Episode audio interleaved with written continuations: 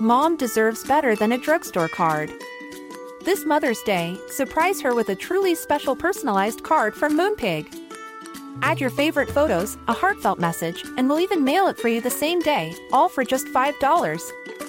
From mom to grandma, we have something to celebrate every mom in your life. Every mom deserves a Moonpig card. Get 50% off your first card at moonpig.com. Moonpig.com.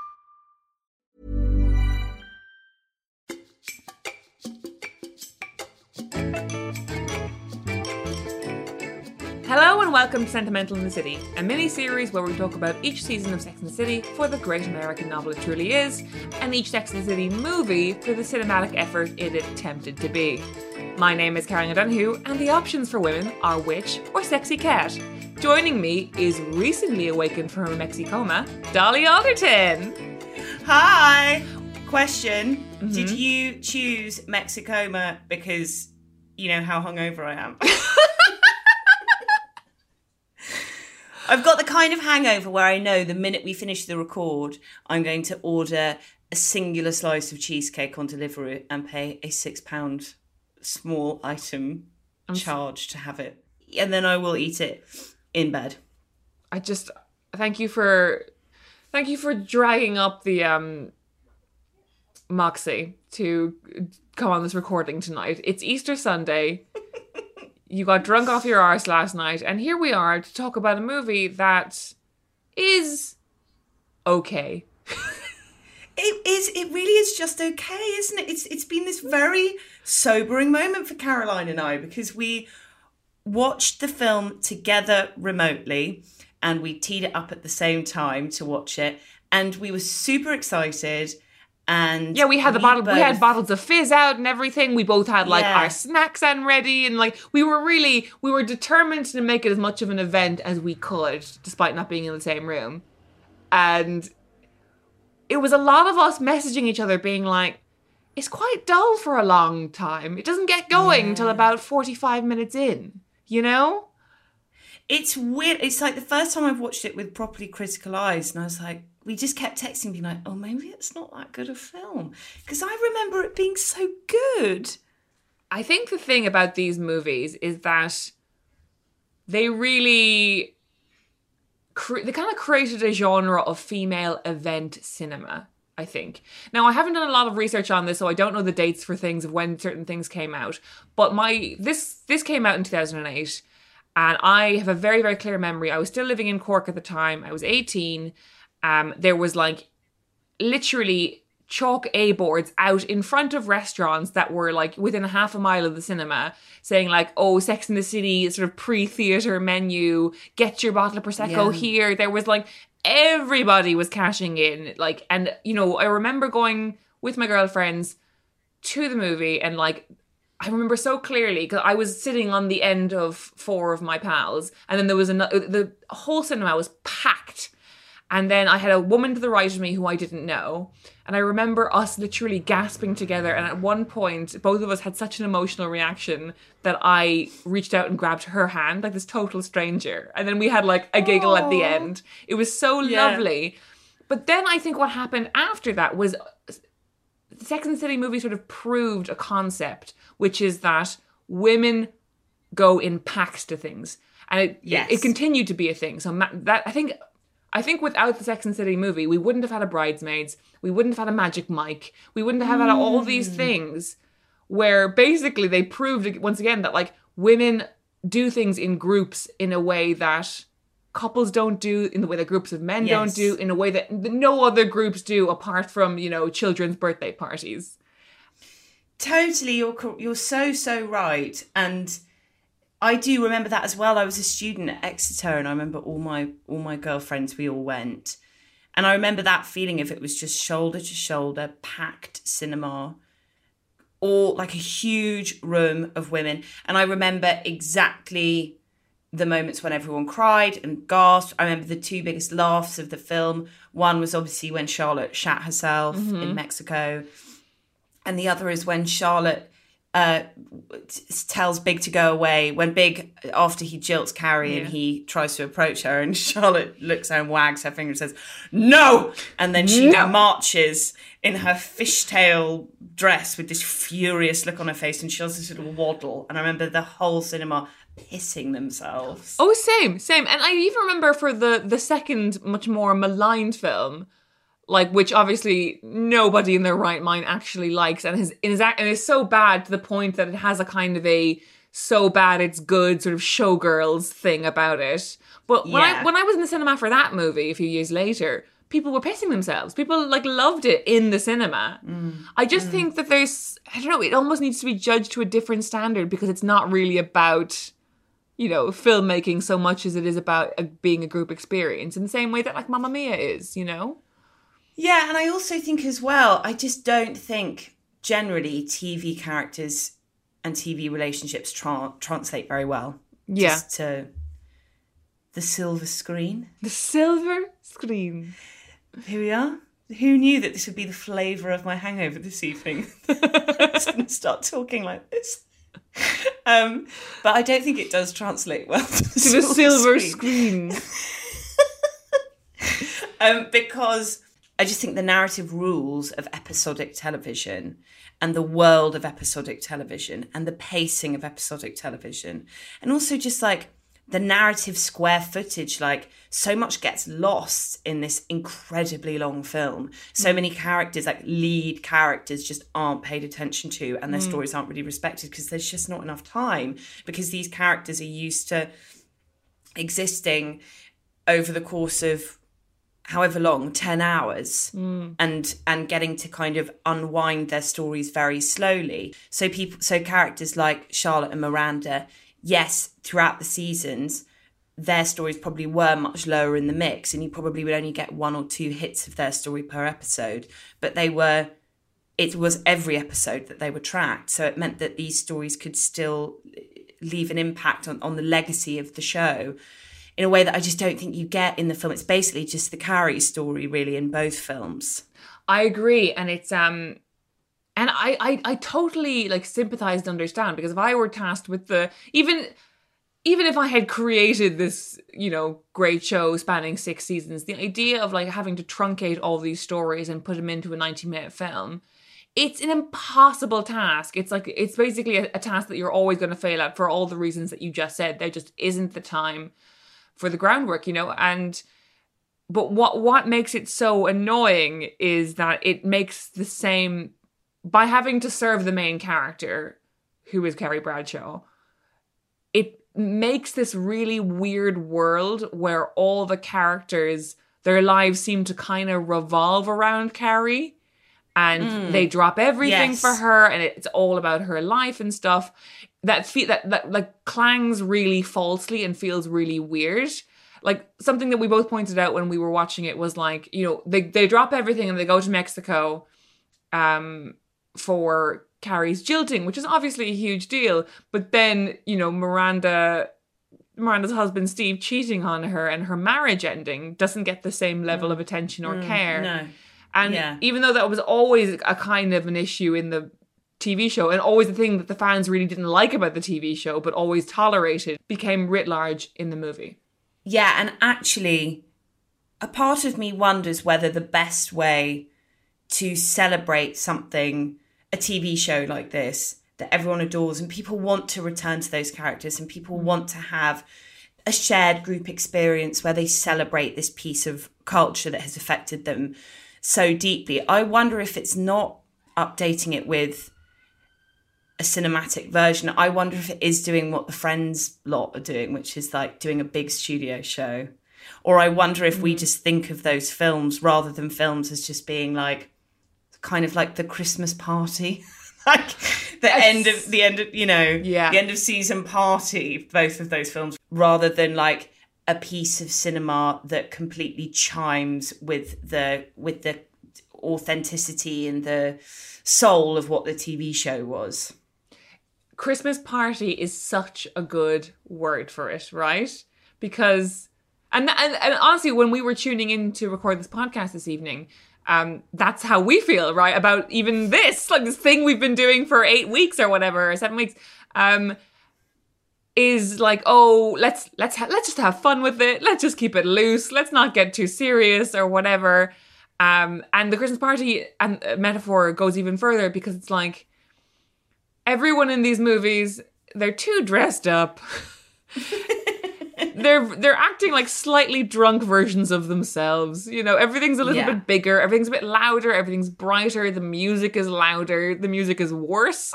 Um, and Yeah, music's terrible. yeah, it's like they they all if if the if the TV show was this like office job they were going to every day, then the movies are the rented function room in a weird hotel near the airport that everyone goes to in their like coast mini dress. and they they do get drunk and they do have fun, but ultimately do they really want to be there? Yeah, and ultimately, is it a reflection of what the day to day was? No. No. And I, yeah. And there's also something really interesting to examine with the film of like what, what of the what were they trying to distill that was magic about the TV show, and then process to make more commercial for a mass hmm. cinema audience. So I think this, the question of that ties in with the main theme of the film, which I just still cannot get a purchase on, hmm.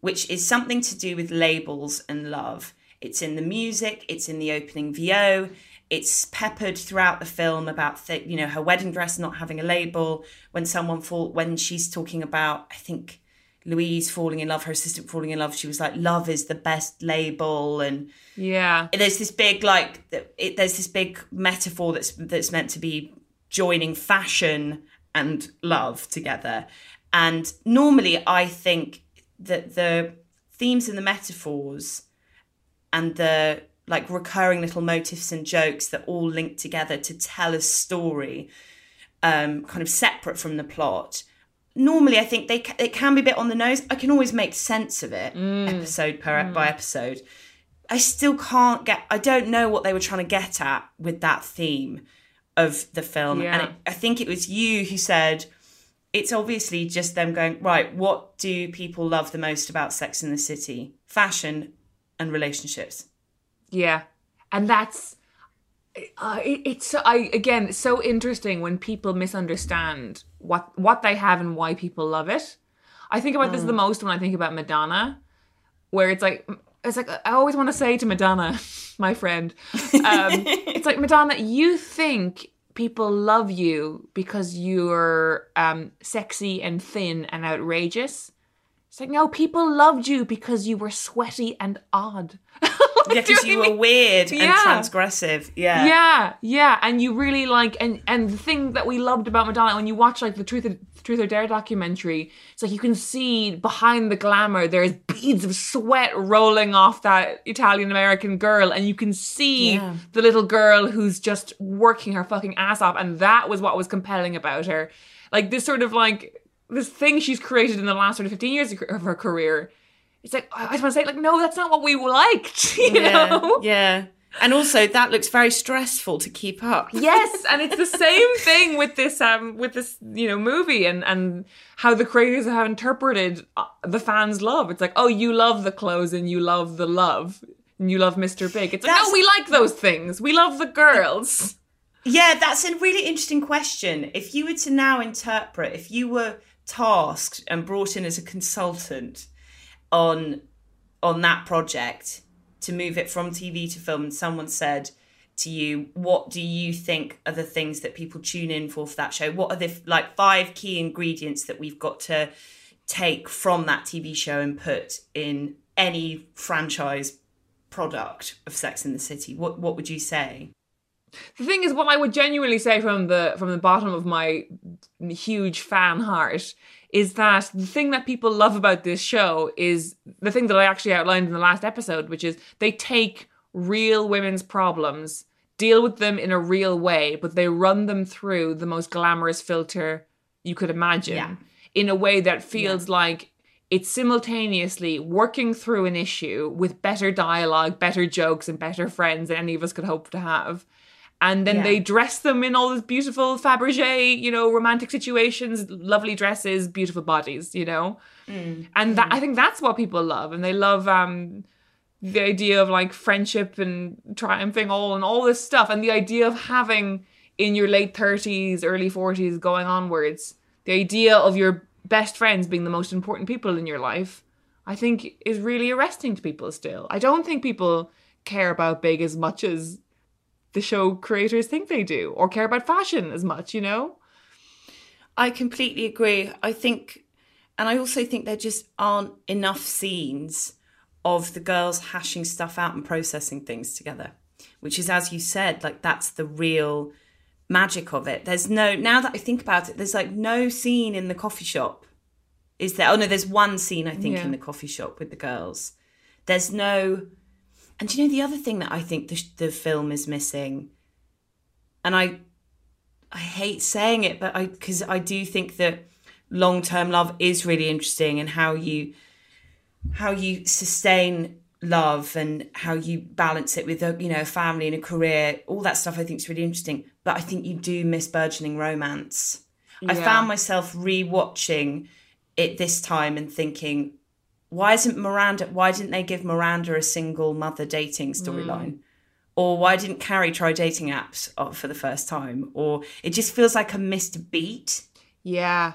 But even though I completely understand why they wouldn't explore those beats, because rightly they would be like, well, realistically, no one is gonna fall Yeah. in love with a new guy at this point, right? Yeah. So I don't know. So we've decided to talk about the movie uh, through each character beats. So we're going to start with Carrie, and then we're going to move on to the other girls. And uh, obviously that's handy because that's how the movie starts. It's Carrie giving us that montage at the beginning, and the montage is sort of told by a very crap song from Fergie. I don't understand why Fergie is the main sort of soundtrack star of this movie when Jennifer Hudson is literally right there.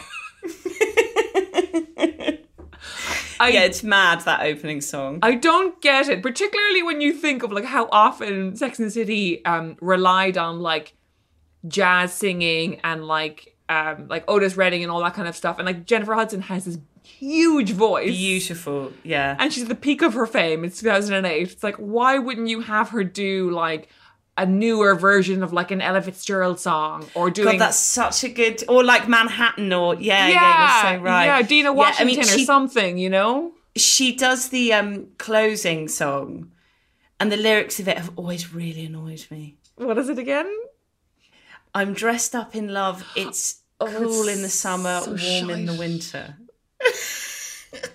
not. Oh, I know. The minute you said that. I was just like, oh, I actually felt like my hair got all weird, like a cat. I'm just like, oh. I can't bear that it's not as good as I remember. And I think the closing message is not this, but it's something like as that song plays, and in the end, love is the best dress that you can wear. Yes. It's like there's some like they they keep referring back to this like theme or metaphor or whatever about love and labels and fashion and what we you know oh is it supposed to be about like oh the the labels that Big and Carrie were putting on each other as husband and wife and is that what wasn't working in expectations? But they just kind of they bump off these things, but they never mm. actually get into any of them, and you're like what mm. like. And do you know what? I was talking to Monica Heisey the other day about notes, about the note process when you're writing TV, about how many notes you get how many people read it. Monica is a TV writer. Hmm. And I said something that I do find strange now that I'm in that process is when you know how many layers of notes that you get hmm. on scripts, how dodgy stuff gets made. And Monica said either too many notes are given by Yeah. too many people, or everyone's scared of the creator, or the kudos and the power of the creator means they feel like no one has to give them notes. And I think with this film, it's definitely the latter. What Michael Patrick King not getting enough notes?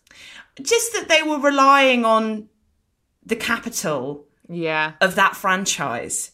yeah, which is which is exactly what that opening montage is relying on, right? But, it, uh, but also, like, you know, wisely so because it totally gets me every time when we when they we do. I love that opening montage. It was like we get all of Carrie's books that she's written in the years since, and she sort of re- revisits everybody, and like I always like well up. 'Cause I'm like, oh, my friends, my friends are back. You know, it's so it really gets me. But like the thing that you and I both got into because you and I are such so mad for freeze framing on any pictures of text.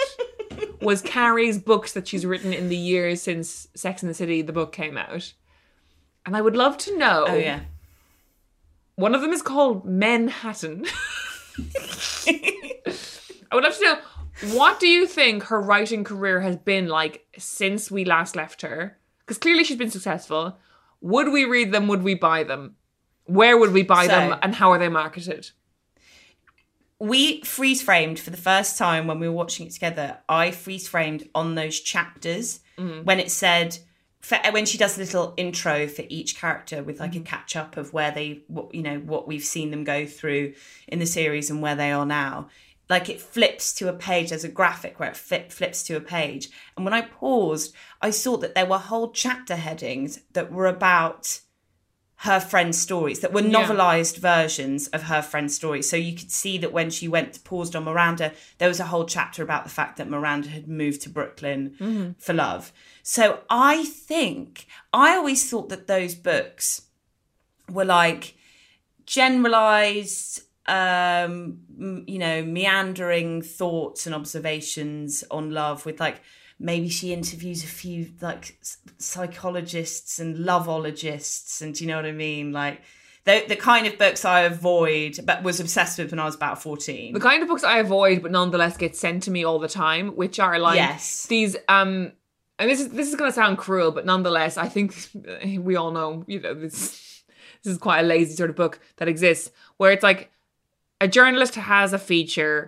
Let's say the feature is, you know, why monogamous couples are choosing to buy frogs, and then and then someone will see it and be like, there's a book in that, and they write the book, and it's like 20,000 words, their own thoughts and jokes, yeah 20,000 words, erroneous studies vaguely linked to the thing, Yeah. where it's like, well, Yeah. 22% of frog owning couples actually fuck more.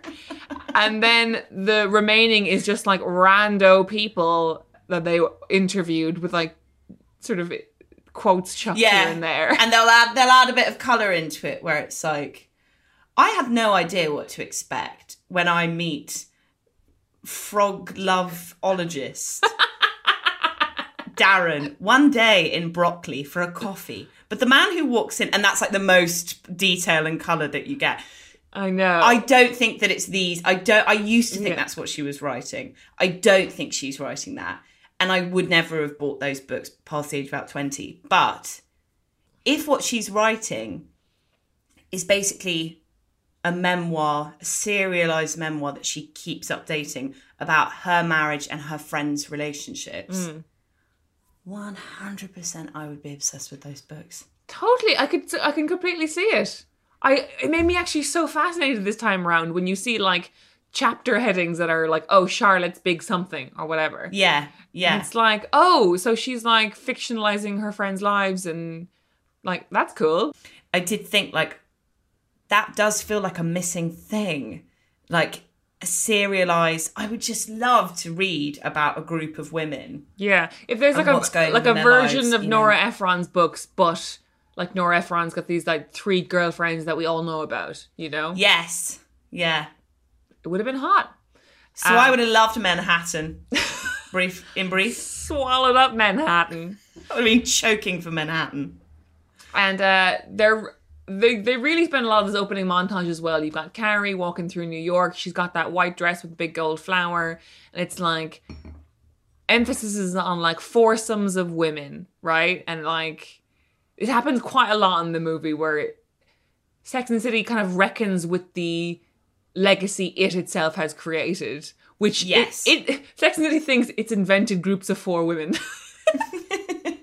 which I think is hilarious. You're right. There is a lot of examination of that, and there's a lot even with um, that really uncomfortable relationship with Carrie with her personal assistant. There's definitely something about her with the audience nostalgically looking back on what it was to be in your early 30s and looking for love when you arrive Yeah. in New York through that character. It's like an invitation for us to reflect on how far Carrie has come and probably like how far we as audience members have come. And it would be so good if there was any about it we cared about at all, right?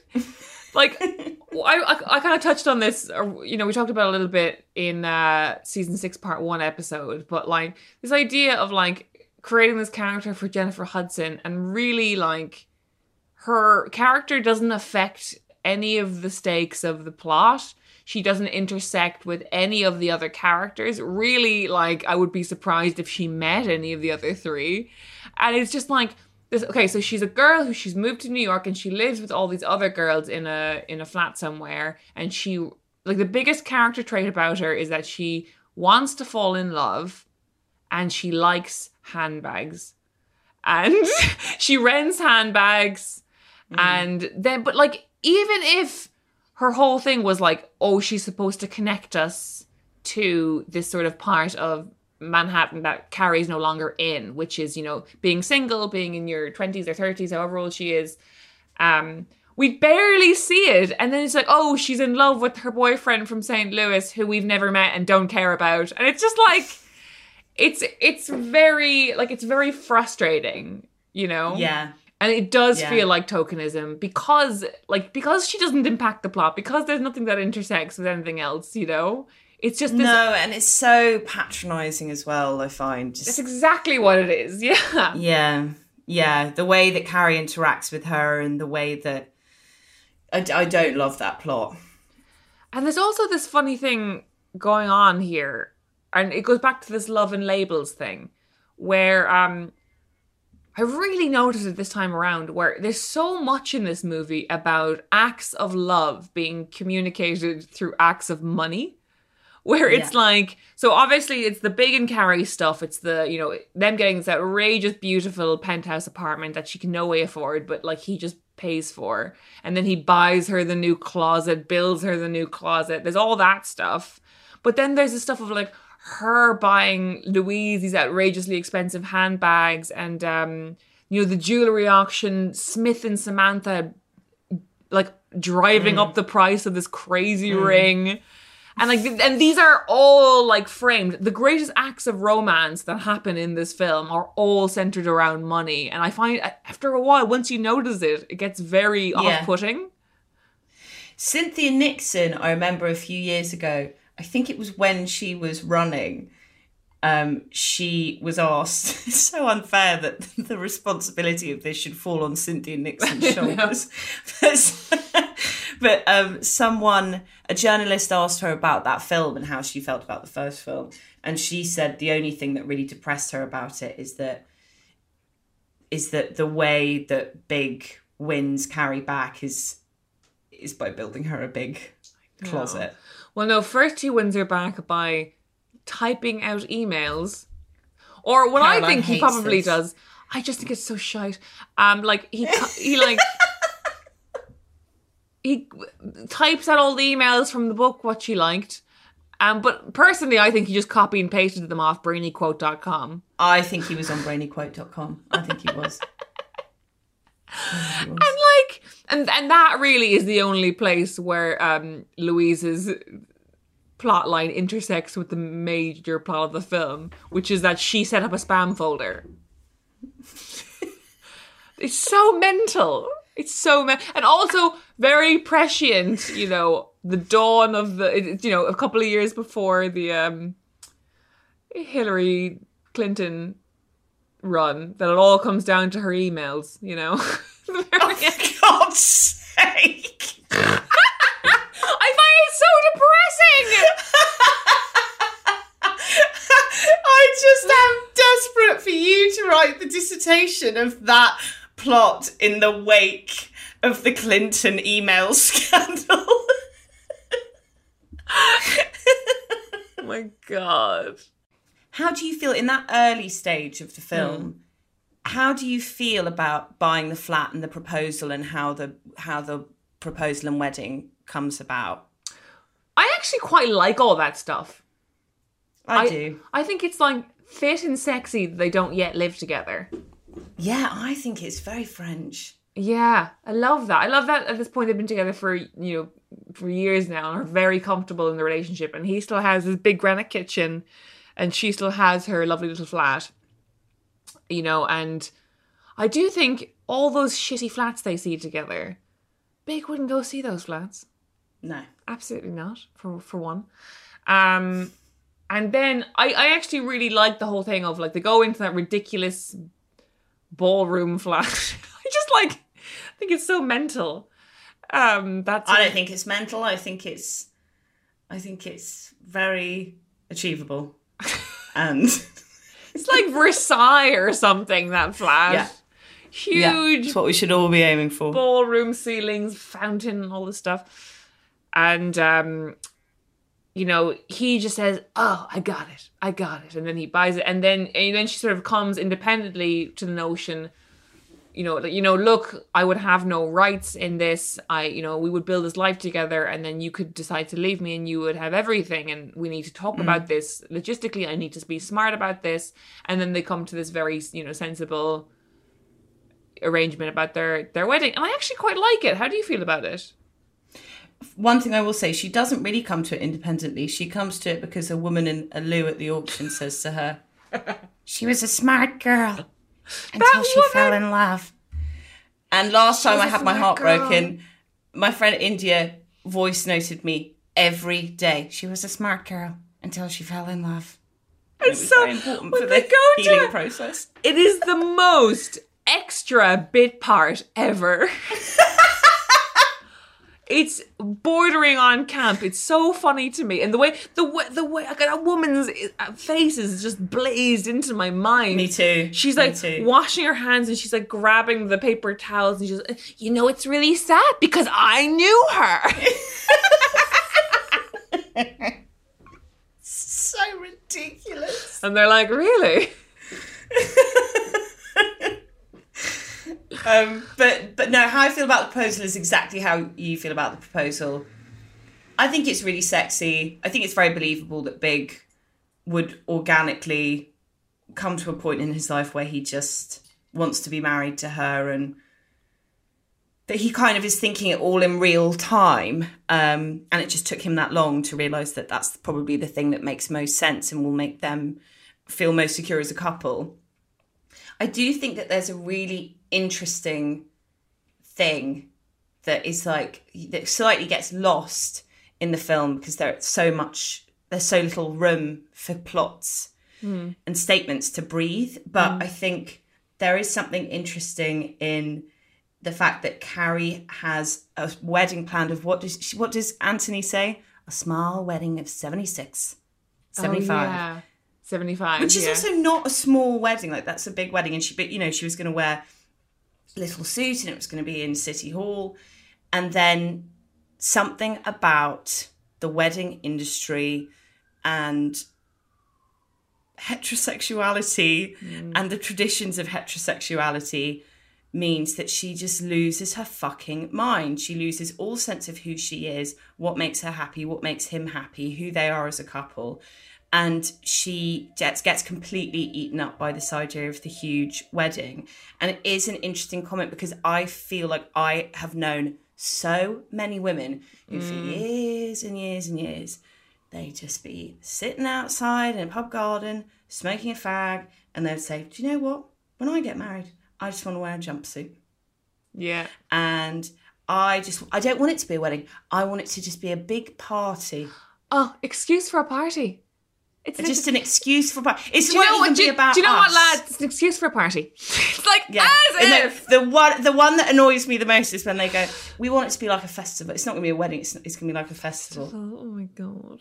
Go fuck yourself. It is not going to be. Don't you- sell it to me as a festival. Do you know what? I'm going to turn up ready for a festival, and it ain't going to be a festival. I think this is a great cultural uh, difference between you and I because there is not one Irish woman I know. Actually, I know one Irish woman. She's having a, a wedding in a few months' time, and uh, you know, ten people are coming, and she likes it that way. Um, but the rest of them, they you'll never catch them saying that. Oh, really? Yeah, yeah. Oh God, they're huge. Like I've never gone to an Irish wedding that was less than three hundred people. Everyone has oh to bring money in an envelope. It's like there's often several dresses. You know, like it's a huge deal. It's that sort of like slightly rural thing that's like still kind of kept on. It's a huge thing of like. I, I, you, you have to give someone at the very least a hundred euros in an envelope if you're going to their wedding. Like, Fucking hell. it's it's it's very very interesting to me so it's it was quite a culture shock when i came here and i started talking to like the london bride and she started Yeah. talking and like the first time i went to a wedding that was you know a room in a pub with sort of 70 80 people at it i was i, I literally in my head thought like oh they must be poor like like there must be some serious cash flow issues kind of thing and now the longer i get into it the more i'm like oh this is this is a choice for people i didn't realize it was a choice you could make Yeah, I mean, I do find it. I, I don't. I have to say, when I go to big weddings, and I would say a big wedding is anything over seventy, and it's you know, food all day, like you know, formal seat, everyone's sitting down, and mm. Lots of free wine, and you know, I love those weddings, but I, I, do think like, where has the money come from for this? I don't understand how many people Yeah. can afford to do this, but I suppose you know people from very modest backgrounds suddenly have these weddings, and I'm just like can't work out the maths of it. But I do wonder if it's. I think there are just lots of families that this is such an important part of their idea of family future when you have a daughter and so much of what womanhood is you know it's one of the the rites of passage for womanhood that they obviously just like squirrel it away. Yeah. Like that that must be what happens. And actually what's nice is like people who don't have parents with any money or who in their when they get married in their 30s or 40s sometimes don't have parents that are around that they that is when you're most likely to have a woman actually see the whole i'm going to just wear a jumpsuit it's going to be a party thing through mm. but it's just it's fascinating. I have to say as well, I do love a big wedding, and if that's what you want, like more power to you, enjoy it. I do just think it is funny how many women seem to have such a different idea of what they want to do, and then they start talking to people or reading wedding magazines, and then they have this enormous day, and a lot of the time, I know a lot of women who've really hated it. Yeah, yeah, I, exactly. I I have a lot of thoughts on this. As every there's there's no woman alive who doesn't have a huge amount of thoughts that could fill a fucking phone book about weddings. Um, but the abiding thought in my head is I remember the night before my sister's wedding. I was 19, she was 29, and um, she was getting married in Rome. And my dad said to me, because I think he was like paranoid. I was just because I was the only bridesmaid that I was going to get a bit pissed and make a fool of myself. And he was like, no. "No, me." Um, and he said to me the night before the wedding, he was like, "You know, Caroline, you have to remember, tomorrow isn't about you." And I was like, "Dad, I know." And he was like, "And tomorrow isn't about Jill." And I was like, "Oh." And then he, he leaned in. And he said, "Tomorrow is about showbiz." Oh my god, I love him so much. I love him so much. And he was like, tomorrow is the day where everyone forms their ideas about our family, what we do, what we're like, Yeah. who we are. Yeah. So like tits and teeth, my love, kind of thing. Yeah. Oh my god, that's so good. It was so That's what it is. Yeah. That is what it is. Yeah, it's everyone's family roadshow. Do you know what I mean? It's like a vaudevillian act where everyone has these very sort of um, prescribed roles of how they should be behaving, and you know everyone's assembled there to see how well they do it. And what's really interesting about the wedding in this movie is that it also serves as a metaphor for the film itself, which is it's this thing that the more money that goes into it, the more they have to show. You know. Yeah. Yeah. So, like, you know, I'm sure when they cooked up the idea for this movie, they're like, oh, it'll almost be like an art house movie. It'll be like a classic rom com. It'll be this paired backstory where, do you know what? We just want to see where the characters are. We want to see how they feel about the naughties. You know, it's like. how's Brooklyn doing? Um, and then uh, you know the more the more budget they pitched for, and the more budget they got, and the more labels they got, the, the bigger it got, and the more unwieldy it Totally. became. And Totally. that's what's happening in this movie and in the wedding. It's such an interesting parallel. And I'm also, I've got to say, I'm on big side for this. He shouldn't have jilted her. But that scene where he says this wedding is becoming a circus, you sent me when we were watching that simultaneously, you, you sent me an outraged message that said, this wedding has not been planned in the same spirit in which it was promised. and I agree, they agreed for a certain type of ceremony and a certain type of wedding. And Carrie completely ignored that. And I think that would really bum me out. Yeah, yeah. Because it also, I don't blame people. It's what what's so interesting is that the wedding industrial complex eats women. Like Yeah. it, it indoctrinates us from an extremely early age. We're like having our fucking toilet paper veils on, getting married to the dog Yeah. or whatever. And we have this this sort of like idea that, you know, weddings are our day to be a princess and that is fine. And the wedding industrial complex does not eat men in the same way. And so it's very understandable how a man, any man, not just big, would look at his wife and be like, this this materialistic, shallow, cares very deeply about what people we barely even like thinks about her person. Is she really the woman I want to marry? Yeah.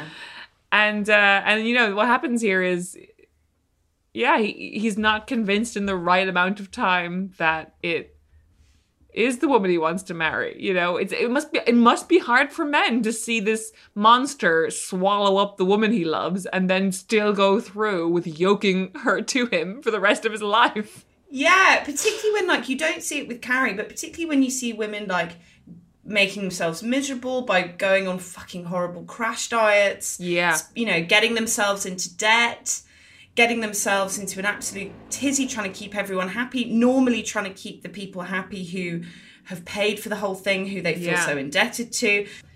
I do have sympathy as you said as you said that like this is something that just swallows up women yeah in a way that it doesn't swallow up men. All that being said, I believe that tension, and I think that that's a really like smart little point of tension in their story that is very believable. I don't I don't buy his jilting. do you not I don't I don't what Miranda says one thing at the at the rehearsal dinner and then he needs to see her face when she comes out of the car. I just don't so weird. I don't buy it. I don't Yeah. buy it. Do you? No, I don't buy it at all. No. And like it's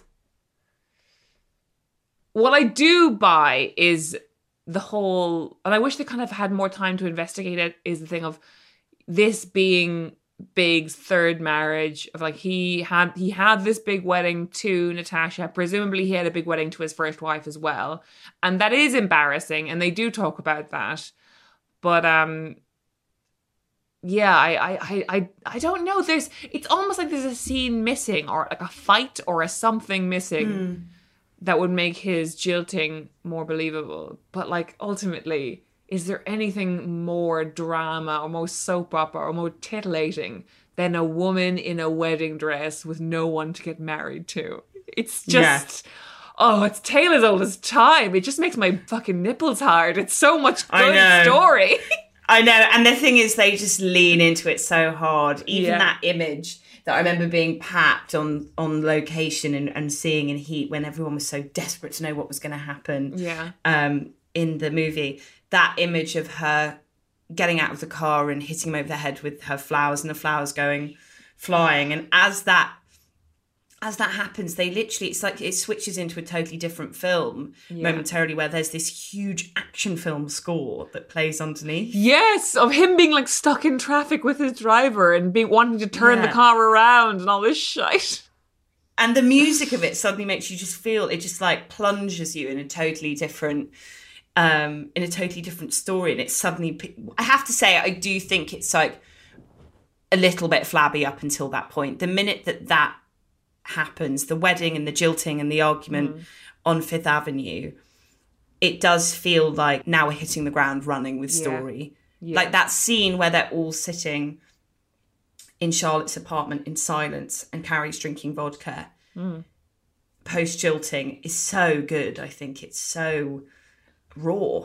Yeah, yeah. It's and that that perfect thing of like you you experience it so seldomly with in your life, but when you do, it's they're the days you remember forever. When something so bad has happened and so unexpected that no one knows what to say, and it's mm. like and it's they actually capture the atmosphere of that really well of like it almost feels like the air stands still like there's no mm. there's no molecules moving in the room you know? It's it's mm. oh it's so awful and you really feel you're right that is when the movie really gets going and up until that point it feels like a victory lap and touching base with people. There's one there's one bit i would like to talk about which is the coloring scene.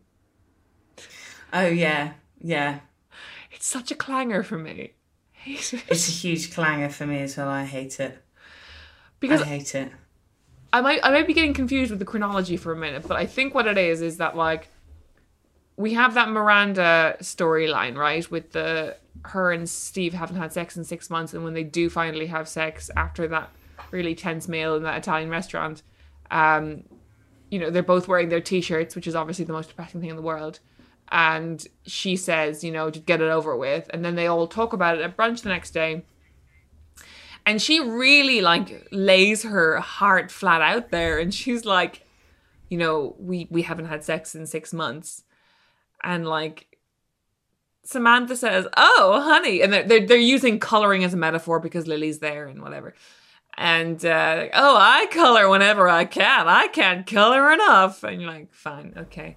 Um and then charlotte just like as the only other married woman in the room just says, "Oh, you know, well, we have sex three, four times a week with her little placid dough face," and I'm just like, I'm so furious when that happens. I'm so sick of her at that point when she says that. yeah, I'm so just absolutely sick of her. like what's so and like maybe we should get to this later in the episode or maybe talk about it now. I don't know, but um, the idea that like because Charlotte and Miranda are both married, that they somehow exist on equal footing, when Miranda is working all the hours God sends, and her Yeah. husband owns a bar, and you know that, and they're trying to fit in a sex life around that, and also he's got a, an ill mother, and you know they have Brady, and then there's Charlotte with fuck all to do but brush her daughter's hair. Also, lest we forget that Miranda at this point is still living in the shanty town of Brooklyn.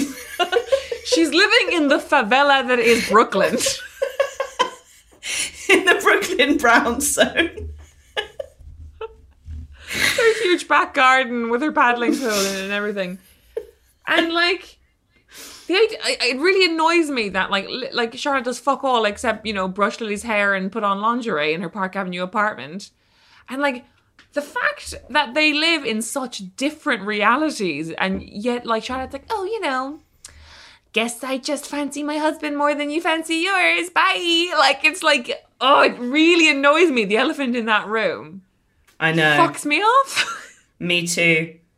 Me too. But then what fucks me off even more is when Carrie refuses to talk about sex with Big and then says, What I will say is, when we do have sex, he rarely stays inside the lines.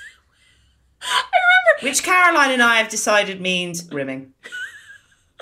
It's like the way she looks up and does her Sarah Jessica Parker eyebrow acting, where she's like, when big colors, he rarely stays inside the rhymes. It's like, is he like what does that mean, babe? Is he licking your arsehole? Like what's he I think it's something to do with arsehole's butt play. It's got to be. The line she's talking about is one's perineum. because otherwise it makes no sense at all. No. But like, oh, and then and then she goes home and she's like, John. and then Big is just, you know, waiting on the balcony, ready to shag her. It's like they don't they don't know what to do with those two characters when they're happy and in love. It's it's just, That's exactly what it is. They do not know how to keep it interesting. I also think what going back to that post wedding scene, something else that I think they really nail is that thing post crisis in a group of friends where something awful has happened to one of your friends, where life just stands still for about two weeks. And it Yeah. almost feels like Christmas or something. It feels like a weird, mm. and it's this Yeah. like cocoon space to just hold that person, which it's kind of like, even though it's so, it's such animal pain, like the first two weeks after in grief, it does give you this like completely false sense of comfort and safety when you have everyone dropping everything to be with you, everyone helping to sort out the practicalities of like, you know, with a death, it would be like arranging a funeral. With this, it's Miranda and Samantha um, getting all her stuff moved back into mm. apartment and getting making sure that she's going to be able to buy her apartment back. And actually, where the real processing begins is that really lonely moment when Carrie comes back from the honeymoon and it's raining and you mm. just see her standing at the top of her stairs wearing such a beautiful scarf, like a big red scarf. Yeah. And she's got her hair in a perfect bun. And that is a really poignant moment for me of the everyone's lives has to resume. Her life now has to resume. I do I do love those Mexico scenes so much. I do. and the thing of like and it really it's so funny because it's so easy to like be really cynical about the huge swathes of this movie and then unexpectedly you'll just get a, like a hit of feelings off of some bits and like the bit where she she comes she goes straight into bed and then she sleeps for basically two days and them kind of periodically checking on her like there's something very real and very well observed about those things. It's just the sort of the dreamlike space immediately after tragedy where you're mm. it's like your brain can't process what you're going through and it just wipes you out and the sort of depression napping that happens and losing all sense of time. And mm. then i think mm. like when when samantha comes in the end and just feeds her breakfast it, i think it wrecks oh. everyone. It wrecks me. And the, there's music that's playing, the scoring of it is so beautiful. And she does the wink at her. She literally Oh. spoon feeds her porridge and then winks at her. Samantha has this like really hot matriarch energy in this film. Yeah. And she's just like keeping shit together and she's taking care of business with all the girls. Even in that moment at the rehearsal dinner where she tells Miranda that Steve just has turned up yeah looking a little bit like a hobo. Oh my I don't want god to bother. I don't want to bother you guys. he looks it's so it's like all the hatred that the stylists had for Cynthia Nixon is transferred on to poor old David Eigenberg. It's like they're drawing stink lines around him. totally. um, but yeah, when he turns up, Samantha goes and tells Miranda, and then everyone leaves leaves Miranda, and Samantha just it's these like just small moments of like big matriarchal energy where she Yeah. just says to her, "Are you okay?" and then she closes the door. And I think it's because Samantha's not fucking anyone. It's the first time we've ever seen her not in the throes of some of a new love affair. So they have to give her this like fierce energy in another way, and the way that they do it is she's um she's just like the the um she's just like the hero in this in this film. She takes on a totally new quality. I totally agree with you. And because her her storyline in LA happens away from the action of the of the rest of the girls or whatever, people like go to her with things Yeah. in a different way. The and the way that Miranda says to her, like, you know, I said something to Big before the wedding, and Samantha's like, I wouldn't do it now. You know, it's like it's very sexy. Like there's yeah, I I think she's at her best in this. I just wish there was more of her once again, and like I, you know, we'll we'll get to it when we get to her section, but. I, I really hate where her storyline goes ultimately with the sort of the weight, Yeah, the, the quote unquote weight gain. Um, and I also love that line. It's, I think it's one of my favorite lines in the whole movie, where she says to Carrie, "Oh, honey, you made a little joke. Good for you." I love that whole sequence actually. I love when they go down for their first dinner in the hotel and there's Yes. the mariachi band, and Charlotte is being very not loving the sesh because she's refusing to eat and she's refusing to drink and she's just going to Pilates and spa appointments. Um, but the bit of that scene that I think is so good, and actually, I wonder if it's like really the question that drives the whole film is when Carrie says he was a bad, he's a bad guy, he Yeah. always was, and I think there is something really interesting in the question of what happens when you marry the bad guy, because there is a parallel universe when I think of, you know, one or two men that I hmm. have loved, and I think what would have happened if if they had committed? Or what would have happened if we could have Yeah. made that work? If we could have found a way of cheating all all the laws of life and entering into something that's healthy and long term and sustainable what the fuck would that have looked like? What happens when you when it, when you make a life with the man who broke your heart numerous times and made you mad and sick? Because it does happen and i do wonder what happens in those relationships. Do those women just like worry every day? Do they ever relax you know and and that's really what the question of this film is i think Yeah, and that would have been so much more interesting if they just they had just lent into that. so let's move on to miranda who i'm sorry to say has a shit lid again Yeah. It's not a great it's lid. not a good it's not a good haircut is it They got it so right in that last season. But it's, I know. it feels oddly jagged again. Um So obviously Miranda is the main beats of her journey on this is she feels, you know, disconnected to Steve, she's overworked, she's kind of started to take him for granted a bit, it seems. Um she seems like a bitch, to be honest, at home. That scene in the Italian restaurant with Magda and Brady just seems so miserable that you're you really are like, oh poor old Steve, I don't blame him. Do you know what I mean? Yeah. I I really like that they do that. Because I think I think the reality is without sounding too down on parenthood, like every couple that I know who are really happy and madly in love and really solid, who've had kids, there's been one weekend where I hang out with them where I'm just mm. like, oh, you guys are you're gonna get divorced. Really? I don't know. Yeah, yeah. It's like quite astonishing. Every single couple. And and they always get through it and they all and you know, it's it's nothing it's no um it's no sign of any weakness in their marriage. It's a sign of just how fucking difficult it is Yeah. to stay both on the same team and in love and respectively and individually yourselves and healthy and stable and also have careers and and raise a child together it's so so difficult so i actually the fact that it's like those early miranda scenes with her family are so depressing and i'm really pleased that the reality which you know this show has been known to evade um, the the reality of of what that juggling act can be in midlife. I'm just so pleased that that there's evidence of it in this film. Yeah. Yeah. And it's interesting. I, I I read this somewhere. I I can't remember where I read this, but basically they said there are three ways for a married couple with children to have sex.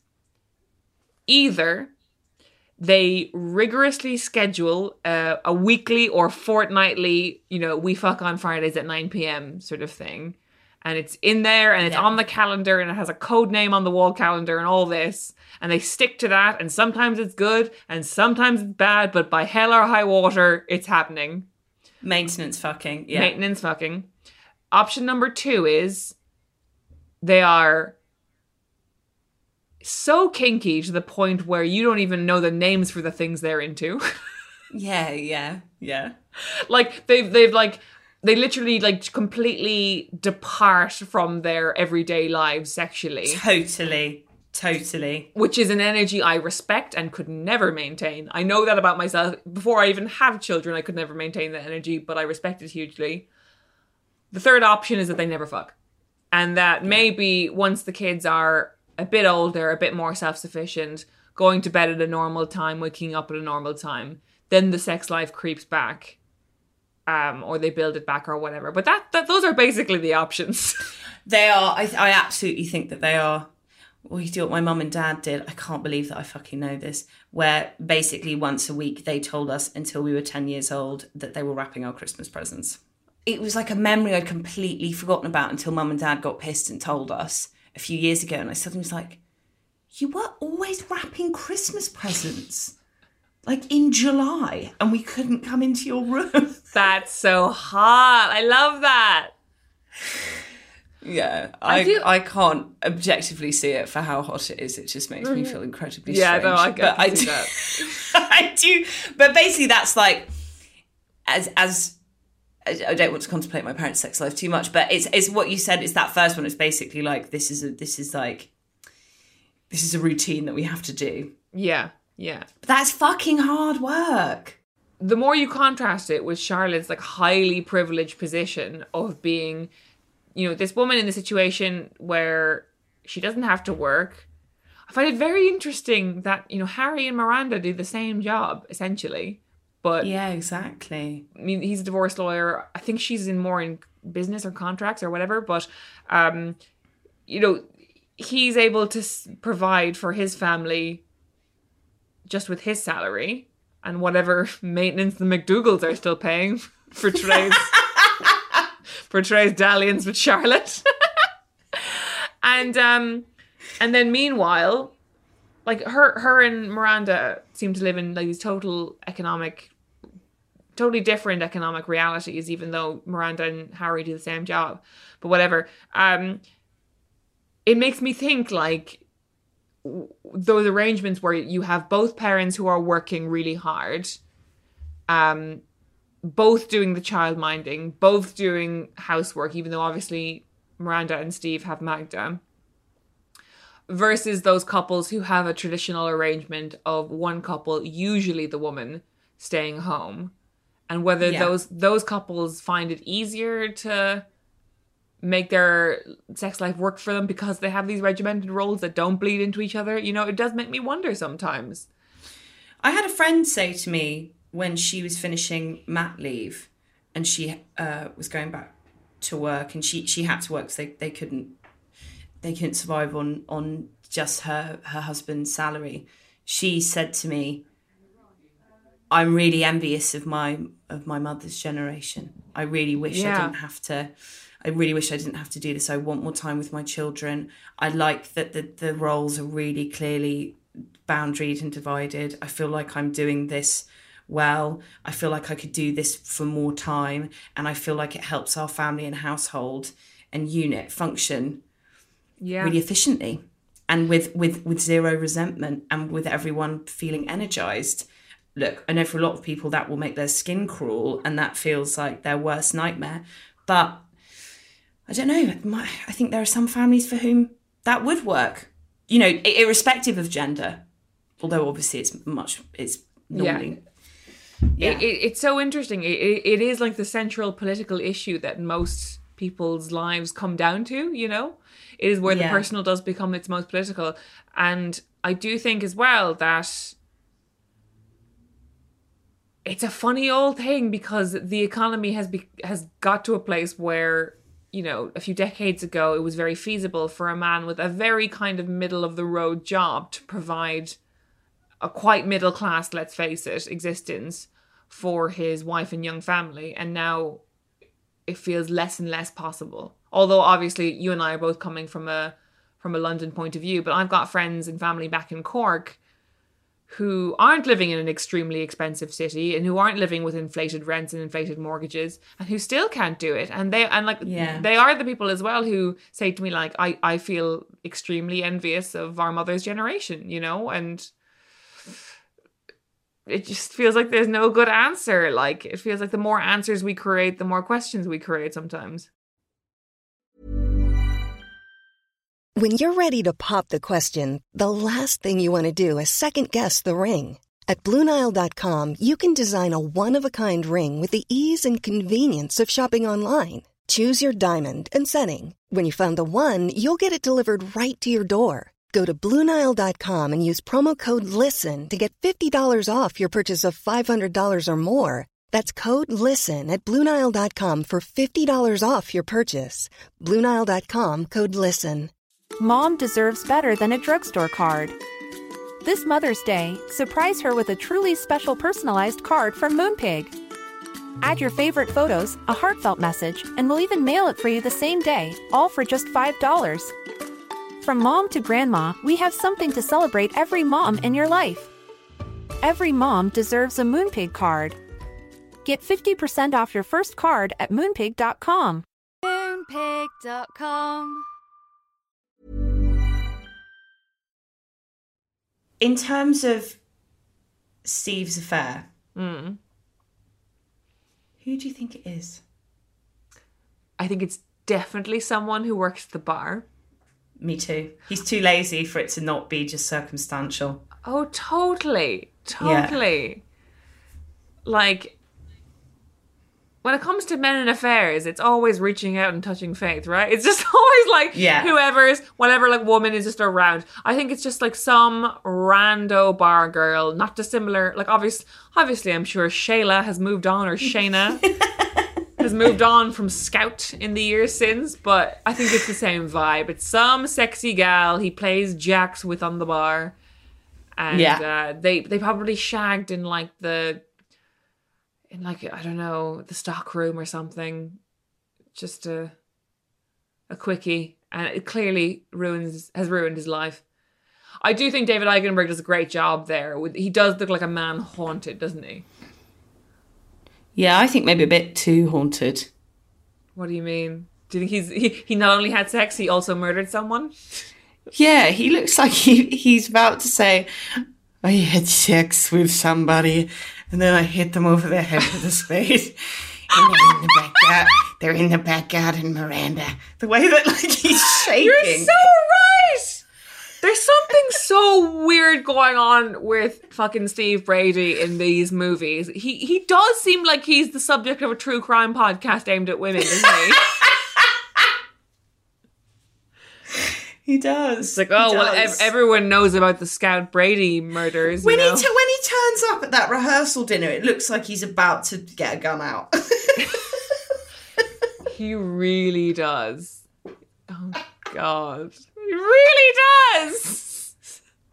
I do think some of the best stuff in this movie is that New Year's Eve montage where it's Carrie. oh, the only good use of music in the whole film. I know. Oh, you can't go wrong with Auld Lang Syne, can you? Totally. I mean, it closes. It closes my favorite film of all time. It closes when Harry met Sally, with Harry wondering what the nonsensical meanings meaning of the words are. Yeah. But it is like there's something about that particular cover as well.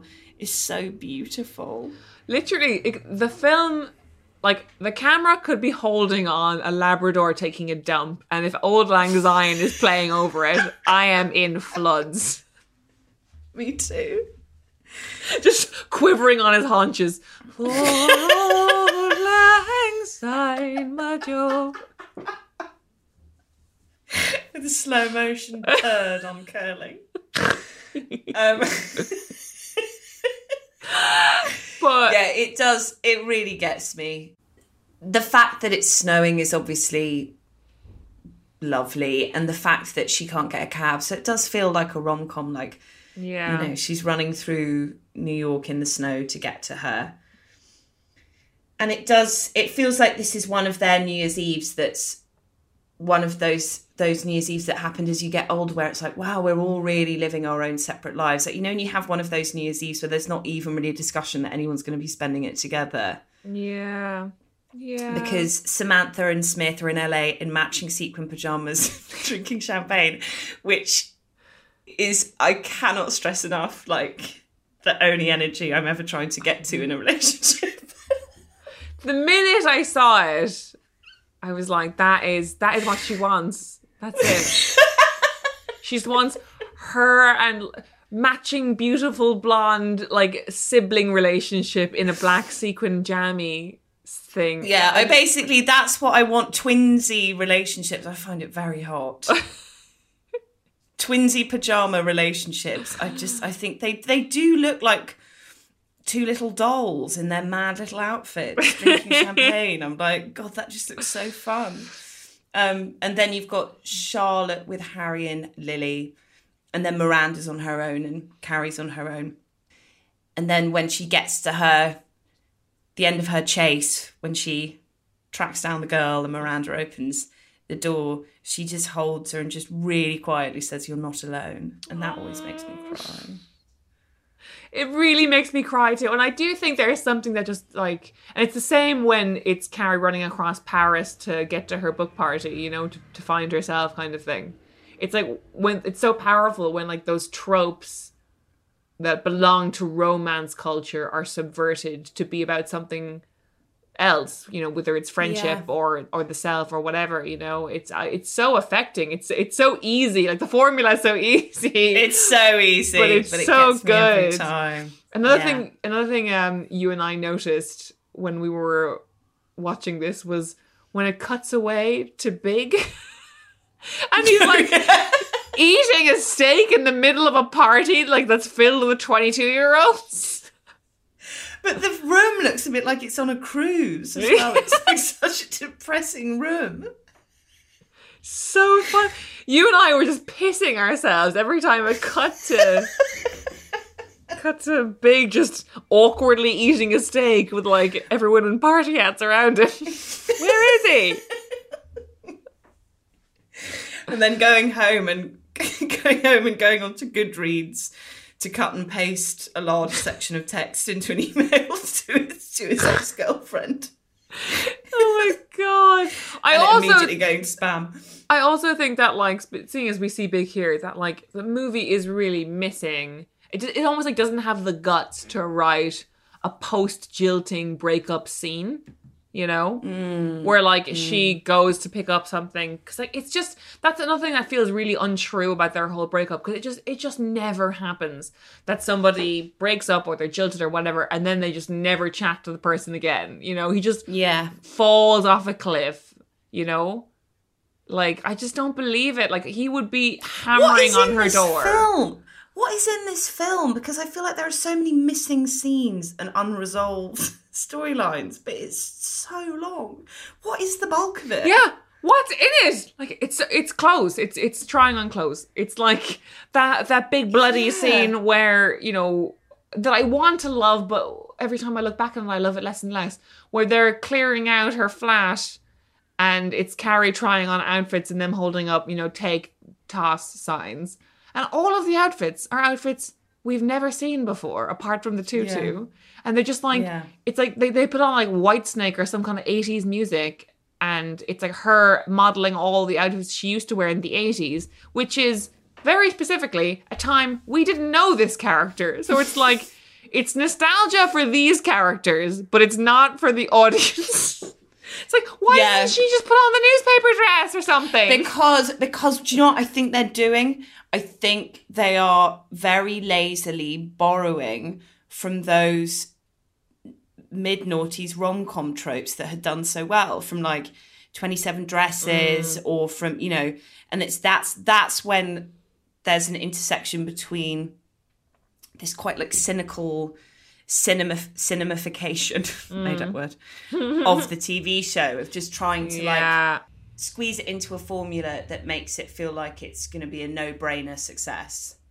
It's so yeah, that's that's very well observed, and it does sort of further help place this movie in the context of other movies that were happening at the time because this is like at the dawn of a of a moment in filmmaking where and you hear filmmakers talking about this a lot on podcasts and that kind of thing where essentially the middle brow of films were being stripped out so obviously the 90s was this great time for rom-coms. We had you know you had richard curtis you had nora ephron you had julia roberts making all those great movies that like realistically didn't really cost that much money and might have a kind of a slightly expensive race to the uh, like a the altar or race to the bloody you know airport at the end. But ultimately they could make them for 20 million dollars kind of thing. Yeah. And then what happens in the noughties is this middle section where of kind of slightly affordable movies get stripped out and it becomes this thing where it's like you can make a movie for $10 or you can make it for $150 million, right? Mm-hmm. And that's what we start seeing with the Katherine Heigl movies, all those kind of quite soulless, made by committee, not not very clever, not very warm, not very charismatic movies that come out around that time. And Yeah. And City is one of them, where they feel very harsh, very bright. The color contrast feels really high up, and no one really Yeah. connects to them in the same way. And that's, I, I feel like that scene really situates this movie in those Definitely. movies. I couldn't agree with you more. It's it's so symptomatic of of a of a period of what of what an audience was asking for, what people were responding well to. And to be honest, people that's probably the scene, the top five scene that people remember from that Yeah. movie. Yeah. I actually think the most emotionally naturalistic and, and powerful scene that happens in the film is not between Steve and Miranda when um, he admits his infidelity. I don't actually think it's even between Big and Carrie uh, when he jilts her. I think it is the argument that takes place on Valentine's Day evening between Miranda and Carrie, where Miranda reveals that she said something to Big that she thinks might have made him have cold feet about the wedding. Mm. And Sarah Jessica Parker, the way she delivers those lines when she says to her, What do you mean? And the look on her face, I think it's like one of her best performances she's ever mm. given. It's it's so it feels improvised, that scene.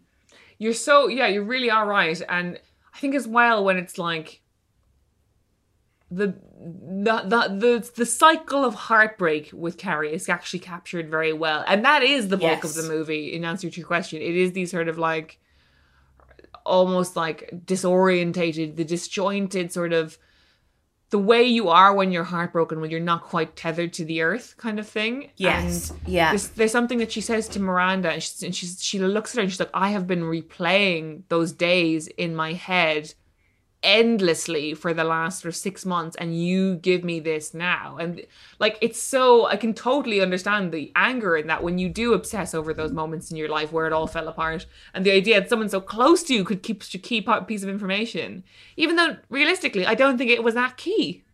No, and I do actually think the reconciliation of that argument is the thing that that judders Miranda's story into life, really, which is when Carrie says to her, You've badgered me for three days for forgiveness, and you know, you don't understand why I can't forgive forgive you, but you won't even contemplate opening up Yeah. a conversation with Steve.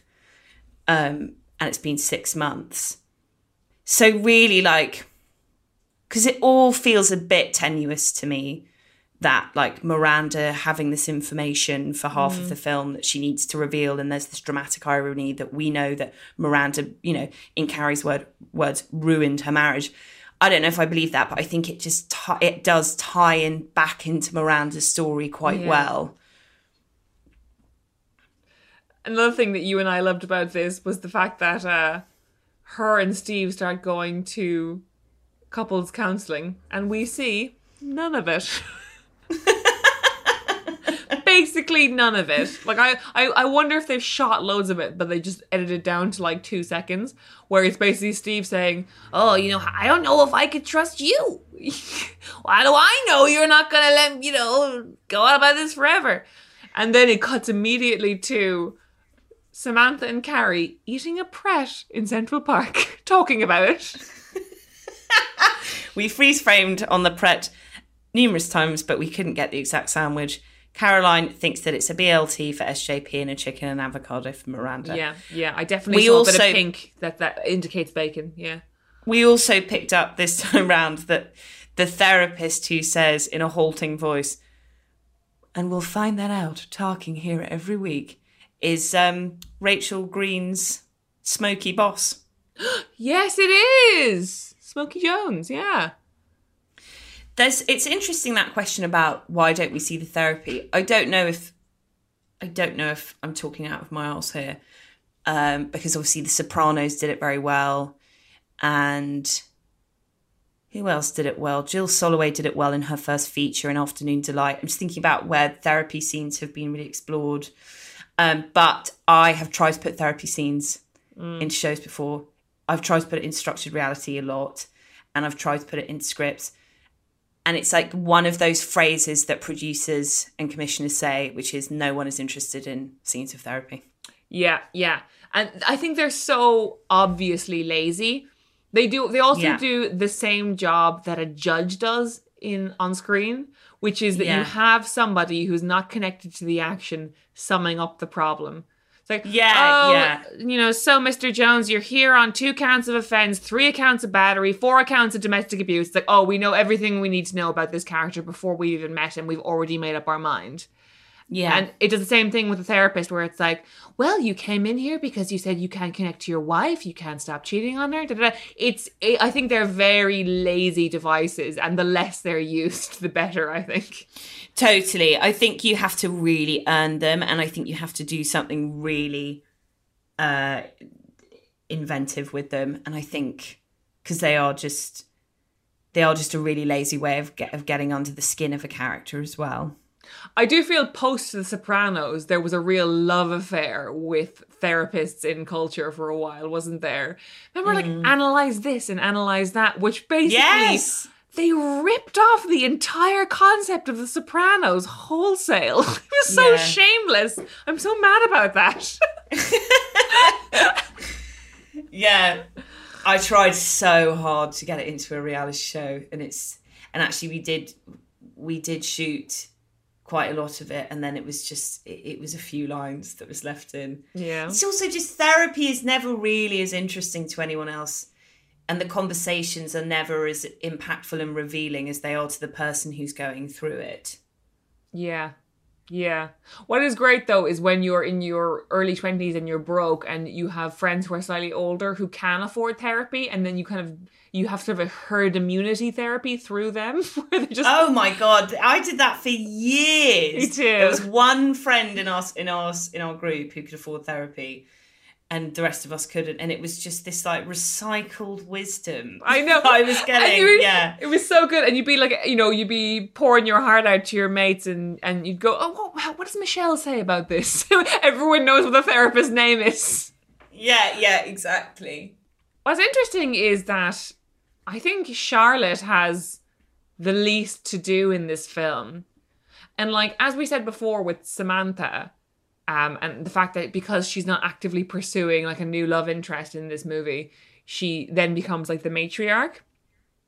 Charlotte, because like so much of what her plot on the show was her just like desperately wanting things she can never get, which is you Yeah. know, whether it's a baby or a fulfilling sex life or whatever. Because she has everything in this movie, she just becomes a conduit for the audience more than anything else.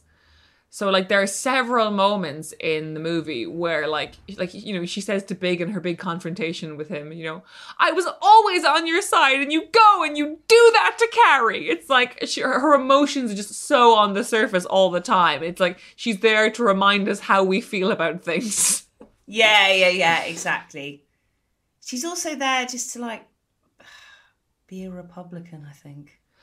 Yes, we have so many thoughts on Republican this. Charlotte. Republican Charlotte is just like not a character development that I enjoy. And I do wonder if it is like that they're appealing to a to a larger audience and it's like she becomes the slightly more kind of conservative America voice. It's so weird. And I think, well, basically, we're inferring that Charlotte is a Republican based on the fact that she has an extremely xenophobic suspicion of Mexico. and Yeah. the entire time she's there, she hates the pudding. And I think that when I watched that uh, younger, as a younger person, with less of a knowledge of America, I just saw that as being, and I think this is how it's intended. Obviously, is like, oh, Charlotte is, is kind of an uptight prude, and of course she thinks Yeah. this about Mexico.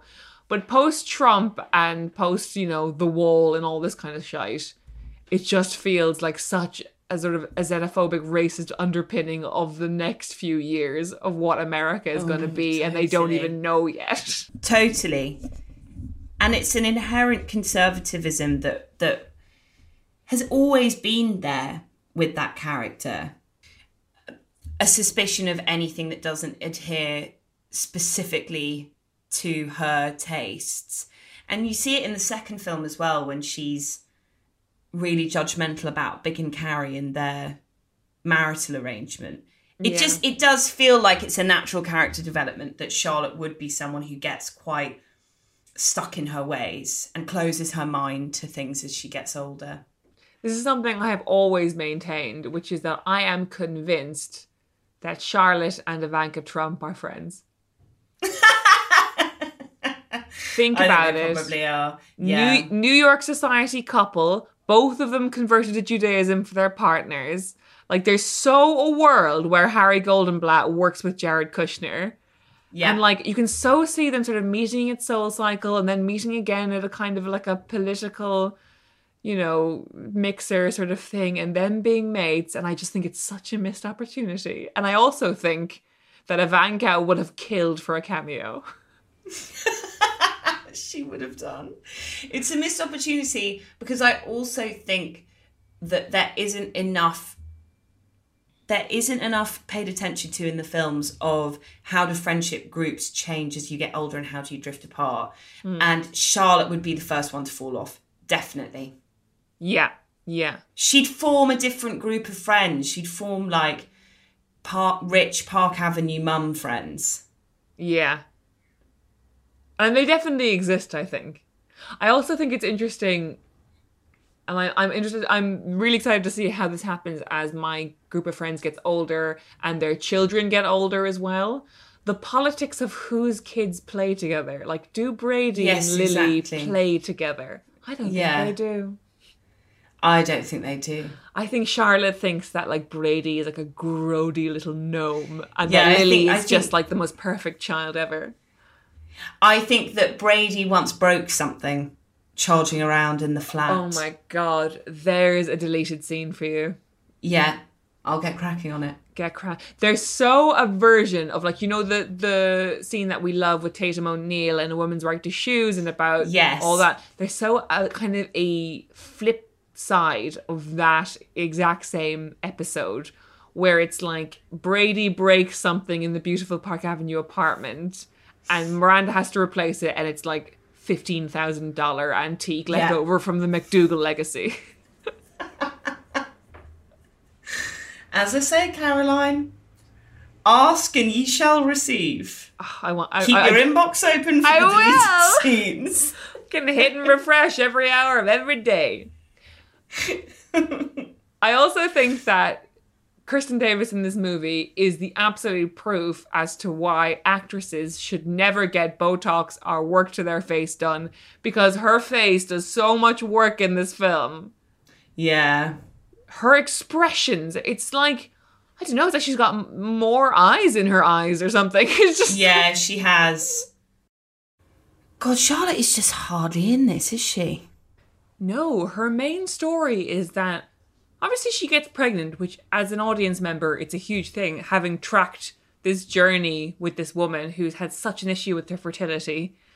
But then the main thing around it is that, like, she's afraid to run. It's like, oh, Oh. but you um. love to run. Yes, I know, but I'm afraid to run. But maybe you should run. And then Charlotte ran. it's like, Yeah, that's so strangely structured, that bit. yeah, it's resolved within about 40 seconds. I do quite like the neatness of the way that Big re enters Carrie's life is through Yes. the the bump in of the of Charlotte and and Big and the fact that Big takes her to the hospital like they do manage to pull that off. That's quite a hard one to pull Yes. off. And they do manage to do it, I think, just about. Yeah, yeah. Oh, and it, and it's just like it's so good watching her freaking out at him as well. Like it really is very earned, and this thing of like she, this thing of she knows exactly what she wants to say, and now it's finally her opportunity to say it, and she kind of is realizing that the opportunity is missing her, and you just watch that information really register on her face, and then she's like, "Ah, I cursed the day you were born." But it's also so believable that when a man wrongs one of your best friends, you do you write a speech in your head. yeah. You do think of what you like. I know word for word what I would say to every man who's been horrible to one of my best friends if I bumped into them. I've got it just it's in the filing cabinet. It's never going to not be in there. Remember how last week we talked about how our like fantasy for life is that um our ex-boyfriends will run into us with our new film star boyfriend and be like when I, when it messed up the best thing I ever had uh, and, Yeah, you, and you just get yeah. to sit there and listen Yeah. my fantasy adjacent to that fantasy is you know that scene in season three where Samantha's going out with Maria and Big Yes. and Big is showing up at her birthday meal or some kind of meal or Yes. whatever. And Samantha says to Big, that girl out there might look tough, but she's fragile. that is I love that my bit. fantasy. I almost want Gavin to break it off with me and then, you know, f- screw me around for a bit and mess with my heart just so I could have you say to him, that Say that, that. girl out there might look tough, but she's fragile. Just please believe me that the minute Gavin puts a foot wrong, I will be opening up the old Google Doc and I will be drafting I will be drafting the speech. That's like it's such a fantasy because I think it's because like because Gavin is so irritatingly decent and on like also Yeah. very like very fair and like doesn't really um do like bizarre or cruel things to anyone ever. It's such a mm. fantasy that he would just act badly and that everybody would like assemble to my defense and just be like, that woman is an angel. Well, do you know what? I don't want to tempt fate, but sometimes those men do it. So, darling, it might not be too late for you. He might ruin your life, sweetheart. Then we might all tell Gavin what an angel you are. So, fingers crossed. that reminds me of my friend who has been in like very stable, very loving, but ultimately like quite boring in terms of the narrative. Yeah. narratively speaking, uh, relationships her whole life. And I remember when we were like 19 being in a car together and Irreplaceable from Beyonce coming on the radio. And she admitted to me that sometimes when she listens to those songs, she just prays that her boyfriend is horrible to her one day so she can understand what those songs mean. I relate to that fake, so much. Singing along to like to the left, to the left, everything you own in a box to the left. Like she felt Yeah. so like she it was in you know. I, I get how frustrating that must be. I remember that when when um, Lemonade came out, and obviously it's such a you know a furious go fuck yourself album to men. And at the same time, one of my really close friends was going through like the most horrific breakup you could possibly imagine. In that there was like not only was it personally crushing, but there was also a public element to it as well. And um, I, I remember listening to that song, listening to those songs, and just pretending to be her. so I could feel it more. so good. Listen, mate, you can borrow some of mine. I'll loan. Oh, I do that too. I pretend to be you as well. So, as we said already, we really love Samantha in this movie. She's great fun. Uh, I do think there's a lot of missed opportunities here with Samantha's storyline, which is that you know she's out in LA. Smith is obviously this big deal, and we get all these like delicious context clues about what kind of a big deal Smith is. Like in her office, where she she appears to just manage him full time now. Uh, there's loads of like magazine covers that are blown up and framed on her walls and they're all of him like as a doctor and i think he's supposed to It's be really like funny. george clooney like an like he's on an er type show or something or he was at some point It's really funny. I'd never noticed it before, but there's like it's like a really good little slapstick gag that every room that Samantha walks through, like she goes into the hallway of her office, there's a huge picture of Smith. She goes up the Yeah. stairs, there's a huge poster of Smith. Everywhere's poster of Smith. And as you said, on the front of all these magazine covers, it just says things like, The doctor will see you now. Smith looking really smouldering on GQ. I do. It must have been a George Clooney Yes. reference. Basically, what they what they must be trying to say with that is like this man, this woman has made this man's career and fame so stratospheric that he's one of the most recognizable men in the world, and she now can just have him as a client and and be you know a millionaire. And that's what I love. I actually, it made me think of like, I do think that the most effective sort of spin-offs on franchises or whatever are um are things where they take um, a little element from the world that existed before and then they just like explore it, you know? So it's like something we're always slightly curious about, but then let's really get to the bottom of it. And that's why Frasier worked so well, right? Because Frasier was an erotic character on Cheers, and they were curious to see how Kelsey Grammer would do, you know, if we explore that character to the nth degree. And I think there's a world where we could have almost like the Joey of Sex in the I was about City. say it's very Joey. Yeah, But. I would love a world where it's like this woman who is very egotistical and very self-involved. And what's that speech she says about herself? It's like, um, I'm also something self-involved and always right. You know, it's like this. She knows who she is and she loves herself. Having having to build this person's career in LA, the city she doesn't really like.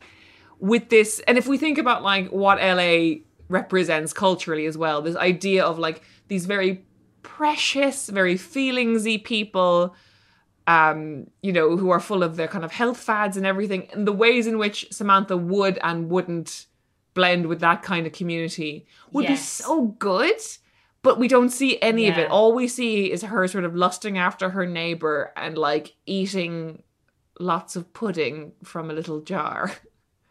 And it's just and sitting on the balcony of what Caroline has identified as a retirement complex. Caroline's got a real issue with that with that house. yeah, it's weird. It's weird that house. I don't think it's that retirementy. they they like if you look at the external shots and like her hanging out on her balcony and stuff it looks like the kind of place where like telegraph readers go to retire in spain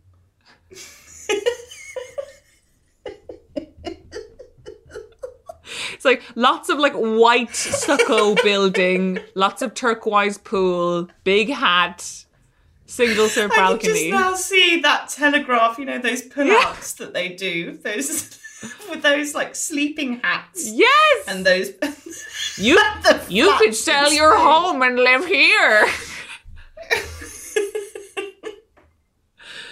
so weird. Yeah, I agree. I mean, I wonder if they even filmed it in LA. Well, yeah, because you see nothing that's recognizably LA. You see nothing of California. You don't Yeah. even see her driving. Yeah, I think I think it's a missed opportunity because I think Samantha Samantha on the West Coast is obviously it could be a very mm. funny fish out of water story. And Samantha being usurped by notoriety mm. by her partner and Samantha's career being you know contextualized by her partner and by a man is a fish out of water story as well. So it's just missed opportunities. And what's so um frustrating is that they allude to it so much. This this great line she has where it's like, is loving a man saying his name 15 times more a day than I say my own. Which is so interesting. And and this and the thing with her ring, even though it's just silly, like decadent plot line of the two of them just driving the price of this fucking ring up, which really stresses me out. um yeah. of like oh you know her looking at being like i wanted to buy this for myself that meant something to me and like i just think and as well all that delicious samantha backstory that we unearthed slash made up in previous episodes of her kind of being the sort of you know prettiest middle daughter from a kind of a bruce springsteen working class background who Yeah. goes and makes something Yeah. of herself in new york and like the idea of that success story ultimately ending in LA with this movie star boyfriend is so good and we just see so little of it and what we do get instead her getting a shit depressing dog and her having this shit depressing plot line of her apparently gaining like three and a half pounds and everyone around her having an aneurysm about it It's really shocking. yeah that storyline watching it back. Not only that that it's shocking on two counts. It's shocking that this would be seen as you know something that would be offensive to people or shocking to people or that would be immediately indicative of unhappiness or a tragic mm. end. That is just insane that narratively that's what Yeah. they chose to manifest her like floundering is in weight gain but it's also it's she's still an extraordinarily slim woman. yeah Like there's no weight gain. I don't know what they thought they were it's like the characters are seeing Yeah. Samantha's body in a way that the rest of us aren't. She just looks like exactly how she looked before. It's so mental. It's really weird. It really it does kind of like gaslight the audience in a strange way. I've never there's no lens with which I've watched that movie. And I've watched it so many times over the last however many years. And every time I always look to the person next to me and I'm like, what are we what are we looking at here? You know? And and this kind of a, this very it's well at this point I'm starting to call my like Carrie's "Let me dribble hot tea on you" voice, where she's being incredibly condescending, and you'd you'd rather like set her on fire than have her speak to you again. Where she's like, "Honey, you would look beautiful at any size, but you know what's going on?" It's like, oh, I hate it, and I just oh The first thing Anthony says when he sees her is, Jesus, honey, what's with the gut? yeah, I mean, in a way, it's kind of encouraging, isn't it? That at the time I remember finding it a bit odd. I definitely didn't find it offensive.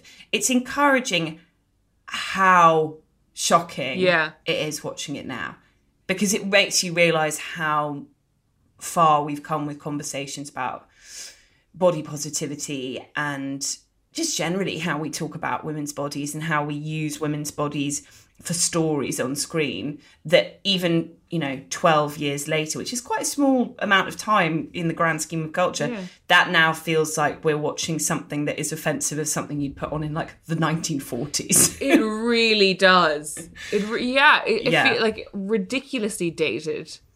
Um, not even dated, just in another universe.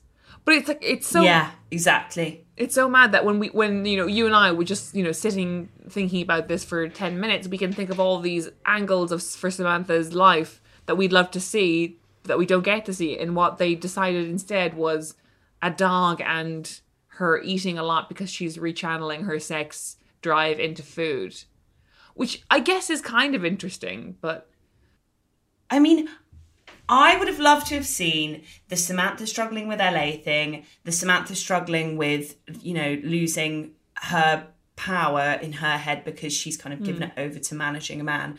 And I would have loved her saying to Smith, let's try an open relationship. yeah, So- so- do you know what I mean? Like something where she struggles with the notion of monogamy and she tries to work out how she can stay in like, and she tries to work out how she can stay stimulated in a long term relationship. That would have been so much more interesting to me than her apparently putting on weight because she's miserable and having a humpy dog, a humpy Yorkshire Terrier.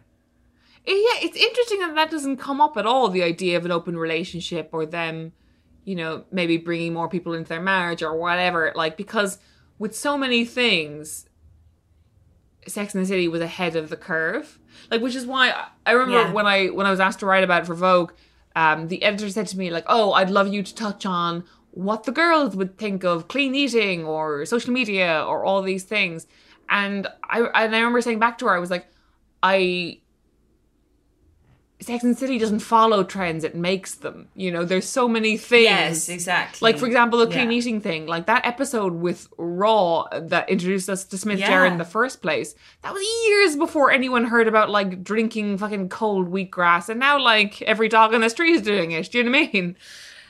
And Yeah. uh, and like and they they were ahead of the curve in so many ways, and it would have been such a good move for them because because non-monogamy and polyamory and all different differentiations of that have been so hugely part of the conversation of the last sort of five or six years. It would have been so interesting to see them get ahead of that chat. But maybe I'm being too magic eight ball here, and I'm expecting them to just see the future. No, I, I think it's actually character driven. Like I think that that I think that they missed those plots weren't character driven with Samantha, and actually the thing we know about her, as we've said, is that she likes having sex with lots of people. She likes new lovers.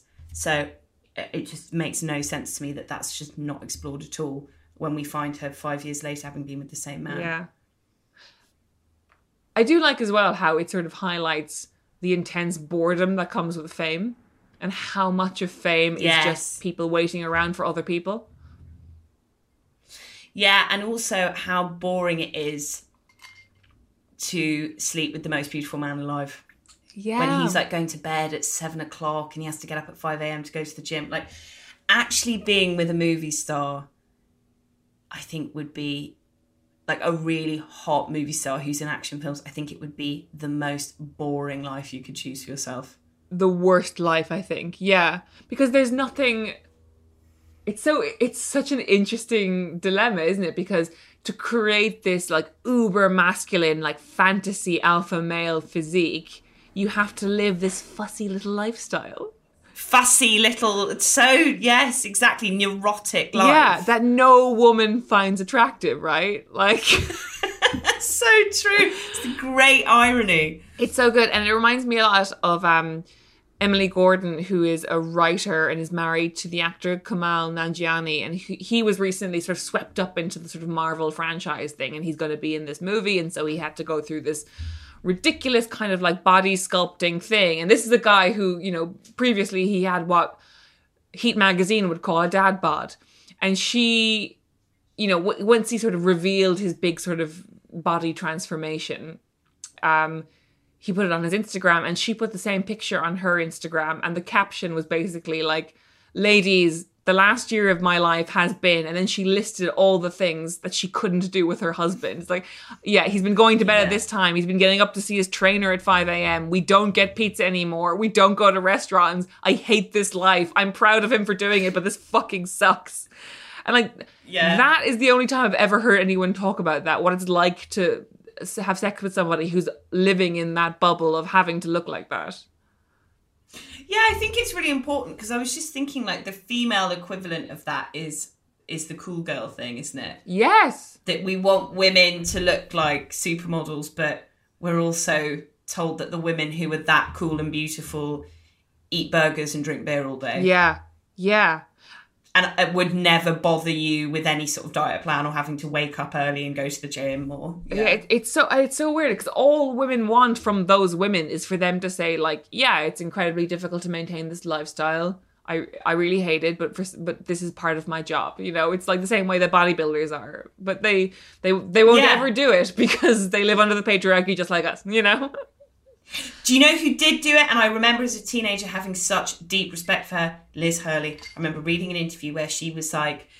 because Liz Hurley, I don't know if you remember this, I definitely remember as a teenager, she had that kind of body that's like a work of art that people study that, like, you know, back in the day, if she was MGM, she would have insured her legs. Like, Yeah. she had that level of, like, you know, um, physical perfection um, around her body and around discussions of her body.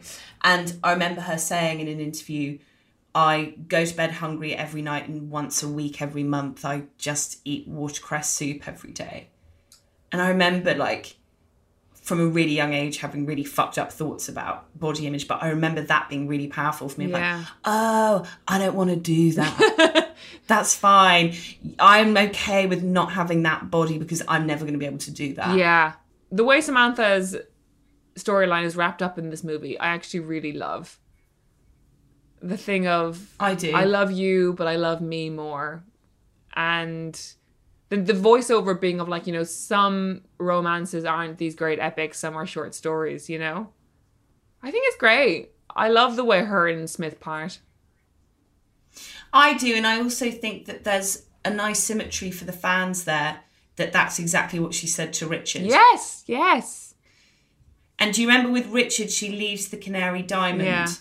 on the table in Atlantic City, and she goes to take the ring off with Smith. So it's an exact mirroring breakup scene. She goes to take the ring off, and he says, "No, I want you to keep it." And she says, "Okay." I will because every time I look down, I'll think of you. And it's so hmm. markedly different, those two relationships and how they end. She's so traumatized by that relationship with Richard that she doesn't want any relic of him on her Yeah. ever because she loves herself too much. She loves herself more than him. But with Smith, something about her deciding to keep that ring, it's like that love has changed her and she will always keep a part of him with her and cherish that hmm. that part of who she is that he helped nurture. And you know what he's gonna keep from their relationship? Tho- those What? chin implants. Do you think that that she bullied him into getting plastic surgery? Yes, yes, I do. Do you I think it was like a Liberace thing where he want she wanted him to look like her? Oh my god, so Liberace. Yes, that's I love that take. That's exactly what it is. This is probably the right moment to tell everyone that um, one of the big divides between Caroline and I, as we know, is um, the Russian. Um, the other one, uh, as I mentioned, is that we have differing opinions on the watching, the ethics of watching people's Instagram stories, but not liking their posts. I think the third great divide between us is the website Cameo. Yes, it is. I don't love Cameo, but you do. I'm a, I'm absolutely addicted. Absolutely addicted. I'm averaging about 25% of my salary every month is going on cameos.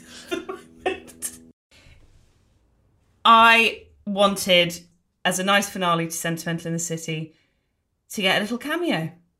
Not just for us, for the listeners, but Caroline and I searched the Sex in the City cast on Cameo, hoping that we would see Smith Jerrod and his chin implants. And what we found was just it was all too sad. It does feel like. This is why I don't like Cameo. It feels like going to Battersea Dog's home.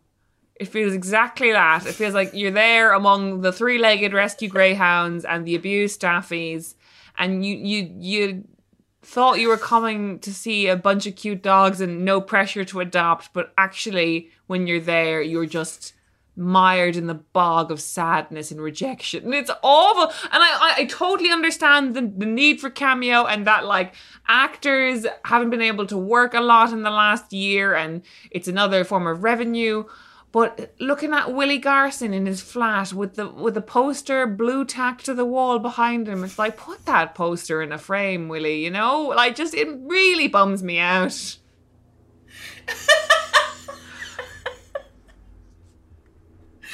It said I, Richard Wright um, uh, is is looking his age. He hasn't aged badly. He's just you know lots of time has passed, so he's still a handsome man, and there's nothing wrong with looking older. It just reminds you that a lot of time has passed. And when we watched that actor and the cameos that he was doing, Caroline said it made her hate time. I do hate time. Cameo is Time. very bad for, for making you think about time.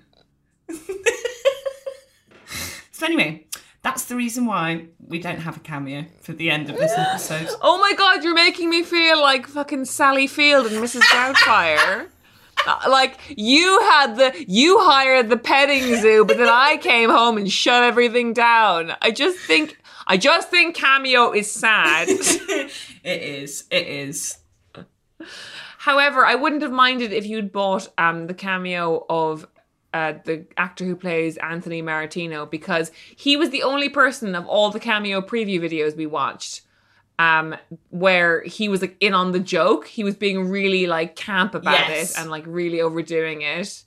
And I, I thought that was very That was joyful that and was I would have that okay was more that. of a clean high. That was. I remember we said it's that. Yeah. It's not entirely guilt free as as a feeling, but it's it's it's a, it's less guilty than than the other ones.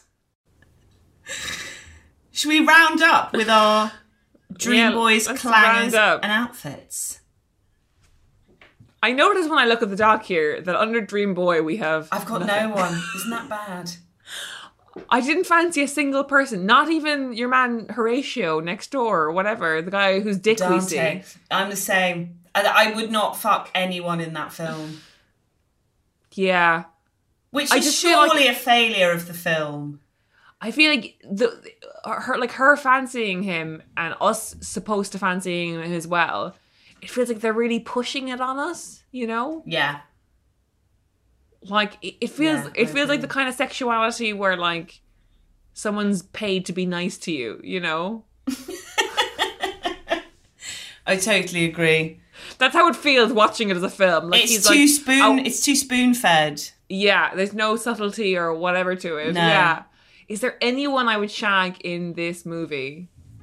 Um, the woman with the paper towels in the bathroom. She was a smart girl. That one. yeah. The sad thing is I knew her. I think so. I think mine's Samantha. She's the only person I'd shag in this film. Wow, never thought we'd have that. No Dream Boy.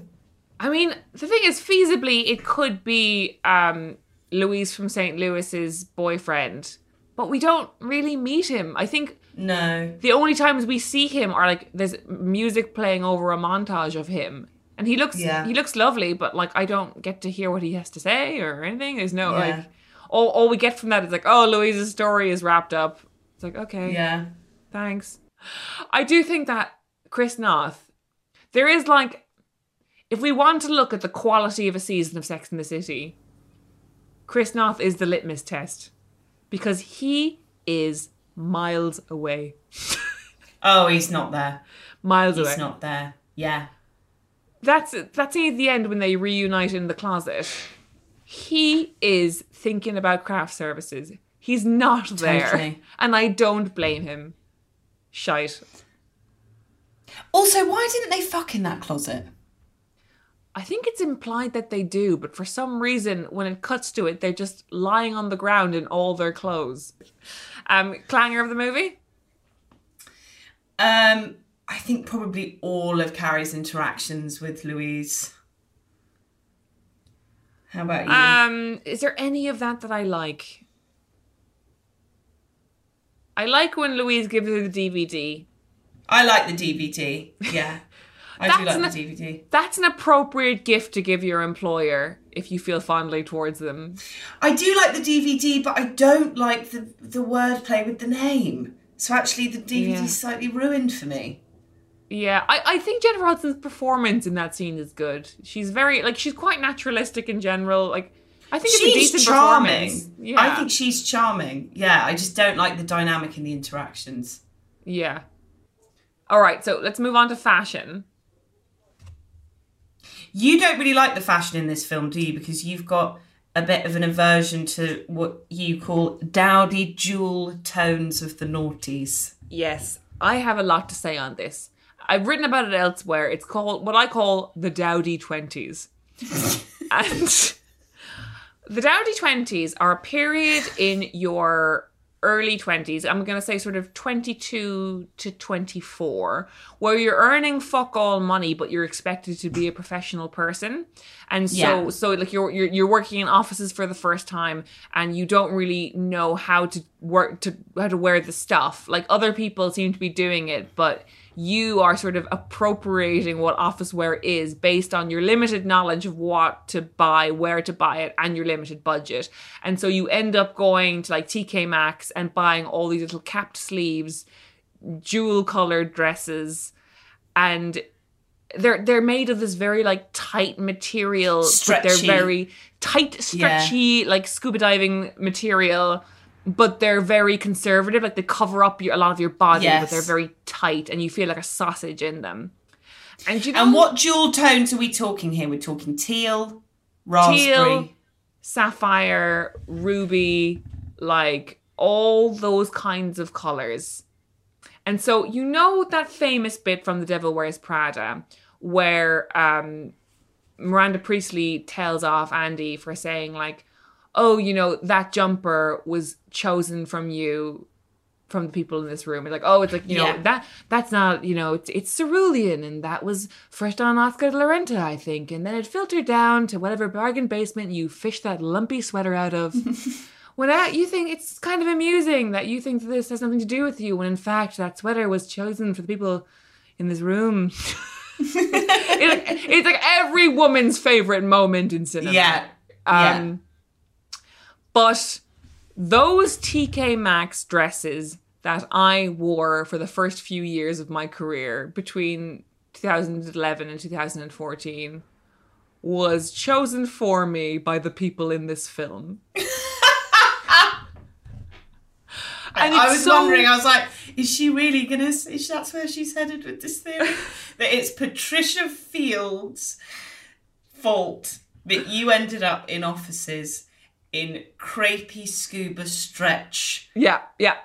lumpy Yeah. jewel tones. Interesting. That's it. And when I watched it back, looking particularly because I was watching it with this podcasting lens, and I know that we talk about the fashion every week, and I was like, okay, look for what you like. And then everything I saw triggered me to being like 22 and working in a recruitment office with my own business cards and like being miserable and like plucking out my eyebrow hair while I was on the phone to the point where one of my eyebrows is not just not a twin, not a sister, but a distant cousin to my other eyebrow. and I just felt very shook by it. All like, yeah. I hate all the bridesmaids' dresses. I hate it all.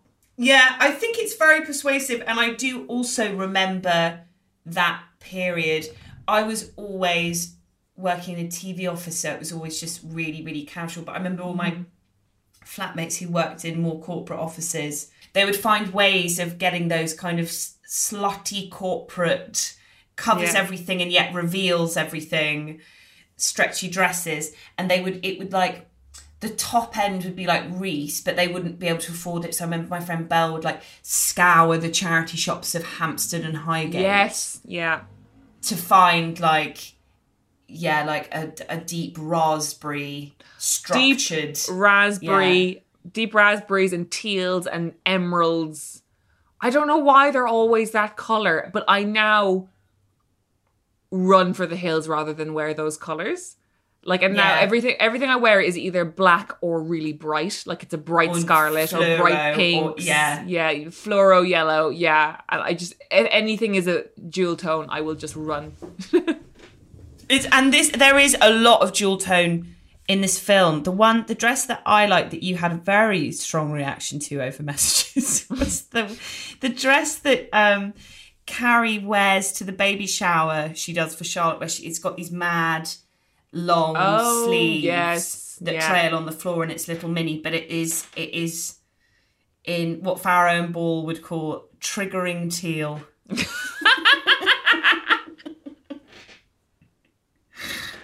Hates it. Are there any outfits that you like in the film? I like her little thing she wears to bed with Big. I like the sort of like the lilac camisole with the pearls over it. I find it very cute. Um, I I like enjoy the wedding shoot for the for the fun of it, kind of thing. Yeah, me too. Me too. Um, but I, I um and I and I love her. I love the um the wed- the actual suit that she wears to her wedding in the end. That is kind of you know when I when I imagine myself getting married, sort of at a, at a, at a tastefully older age, it's it's kind of like what I imagine myself wearing. Yeah. Um, I don't know. Do I like anything else? I do like some of what Samantha wears. Um, but no. What about you? Anything else? I like the green. It's too jewelly for you. Yeah. The emerald green dress jacket and dress strapless dress that she wears to the apartment viewing with the studded belt. I think is so elegant Yes. when she sees that uh, penthouse apartment. What is with the palette in this film? I know. Why is it it's all just those of the time. I think that Noughties was very jewelly. God, so funny to think of. Um. Oh, and a big shout out to Lily and her cupcake bag. Oh, I love the glittery cupcake bag, which also serves as like a device for narrative because that's where she hides Carrie's mobile phone on the day of her wedding She does. She ruins Carrie's marriage. with her little cupcake bag. Lily's just so delicious, isn't she? She's, so cute. Cute, that actress. I love her. I think while we're on the fashion, we should wrap up by saying that this is the return of Enid Frick in this. And when she says to Carrie, um, you she she's like, oh, we're doing we're doing stylish at any age, and we'd like you to represent forty, and we want you to be a bride at forty. It's kind, and she says it's the last age a woman can be a bride and it not be ridiculous. And uh, Carrie's like, oh, I don't know, oh, me and this, and Enid just says, Carrie, this is Vogue. Vogue stylists, Vogue makeup artists, Vogue airbrushing. Save me the faux soul searching for a week and just say yes. I love that line as well. You said to me, and it's so true, that she inhabits that character so fully and so convincingly that when I watch those scenes, I think Enid Frick is a real character, and somehow they managed to get like Grace Coddington to do a cameo. It really feels that way, right? Yeah. And part of it, I think, is the slight woodenness to how Candice Bergen is anyway. That's how she performs things, and she kind of always has been the sort of ice queenie actress. But the way she's reciting her lines, particularly in that scene, which I think is the only scene where we see her, she seems like a non-famous person Yes. A non-actor who's had to um, say lines for a movie. Like they've gotten Anna Wintour or Grace Coddington to just yeah, say, or like when they get Jenna Lyons onto Girls, it feels Yes. like you've just got this super famous style icon who just her haircut and even the Enid haircut. You're Yes. just like you just need to see the hair and you need to hear that voice and it will just imbue the film with this fashion pedigree because that's how famous Enid Frick is. Like I can't believe Enid Frick doesn't exist. It's almost painful to me. "It's hard. It's hard to live with." Yeah, it is hard to live with.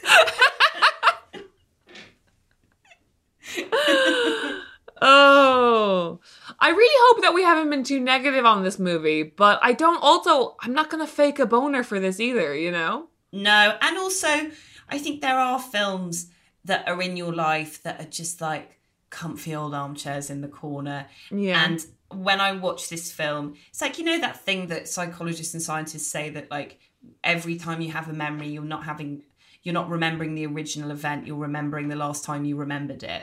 Yeah. I feel yeah. that a bit about my watching of Sex and the City. like I've just got so many wonderful memories of like age 21, a boy breaking my heart, me being, you know, it was like the first big heartbreak that I'd ever had.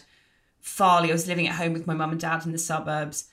Farley just like moving into my room for two weeks and us watching that film over and over and over again. Hmm. Or just being flatmates and slobbing out in bed watching it or watching it hungover on a Sunday. It's just like it's always going to be just like a comfy, battered old thing that I'll never be able to not have in my life. This film. I agree. The only times I've ever watched it before was with these like um these three mates back in Cork, who I I, I really don't get to see very much anymore because obviously I live over here and all that. But you know, ev- the only times I've seen it is with those three girls, like just on on silly little holidays and stuff, and it's just Yeah.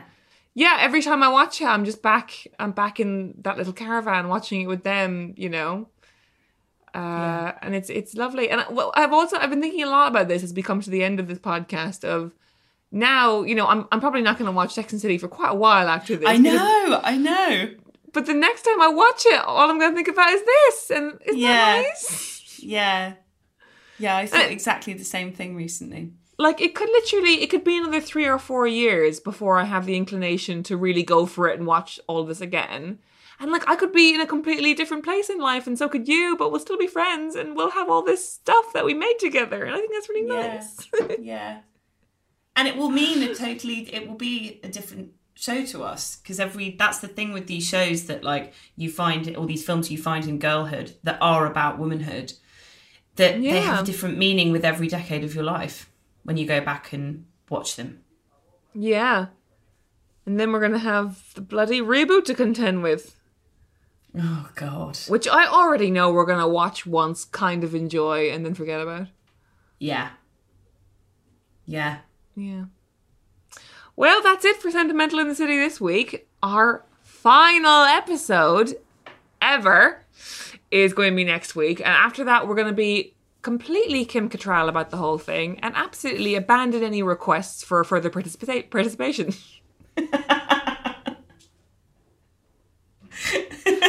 We're going to cut off our nose to spite our faces, completely ignore what the fandom wants from us, and just tacitly ignore.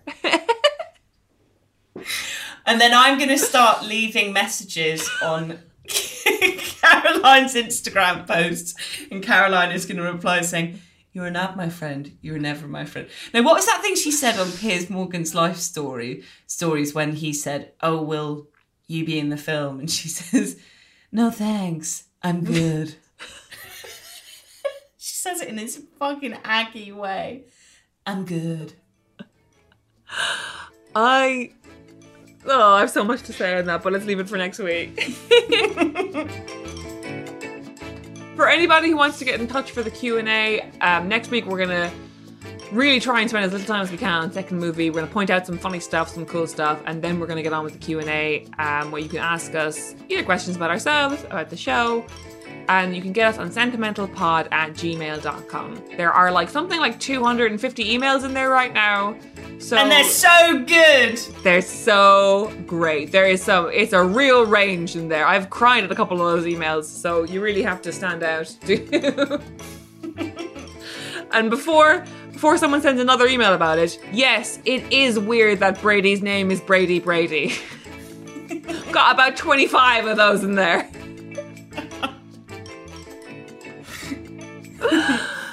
okay, bye everyone. Bye.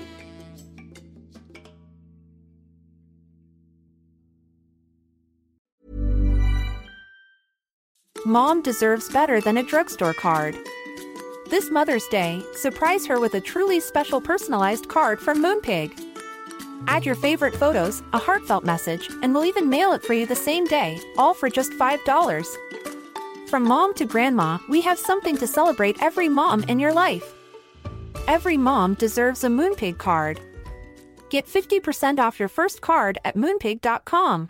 Moonpig.com.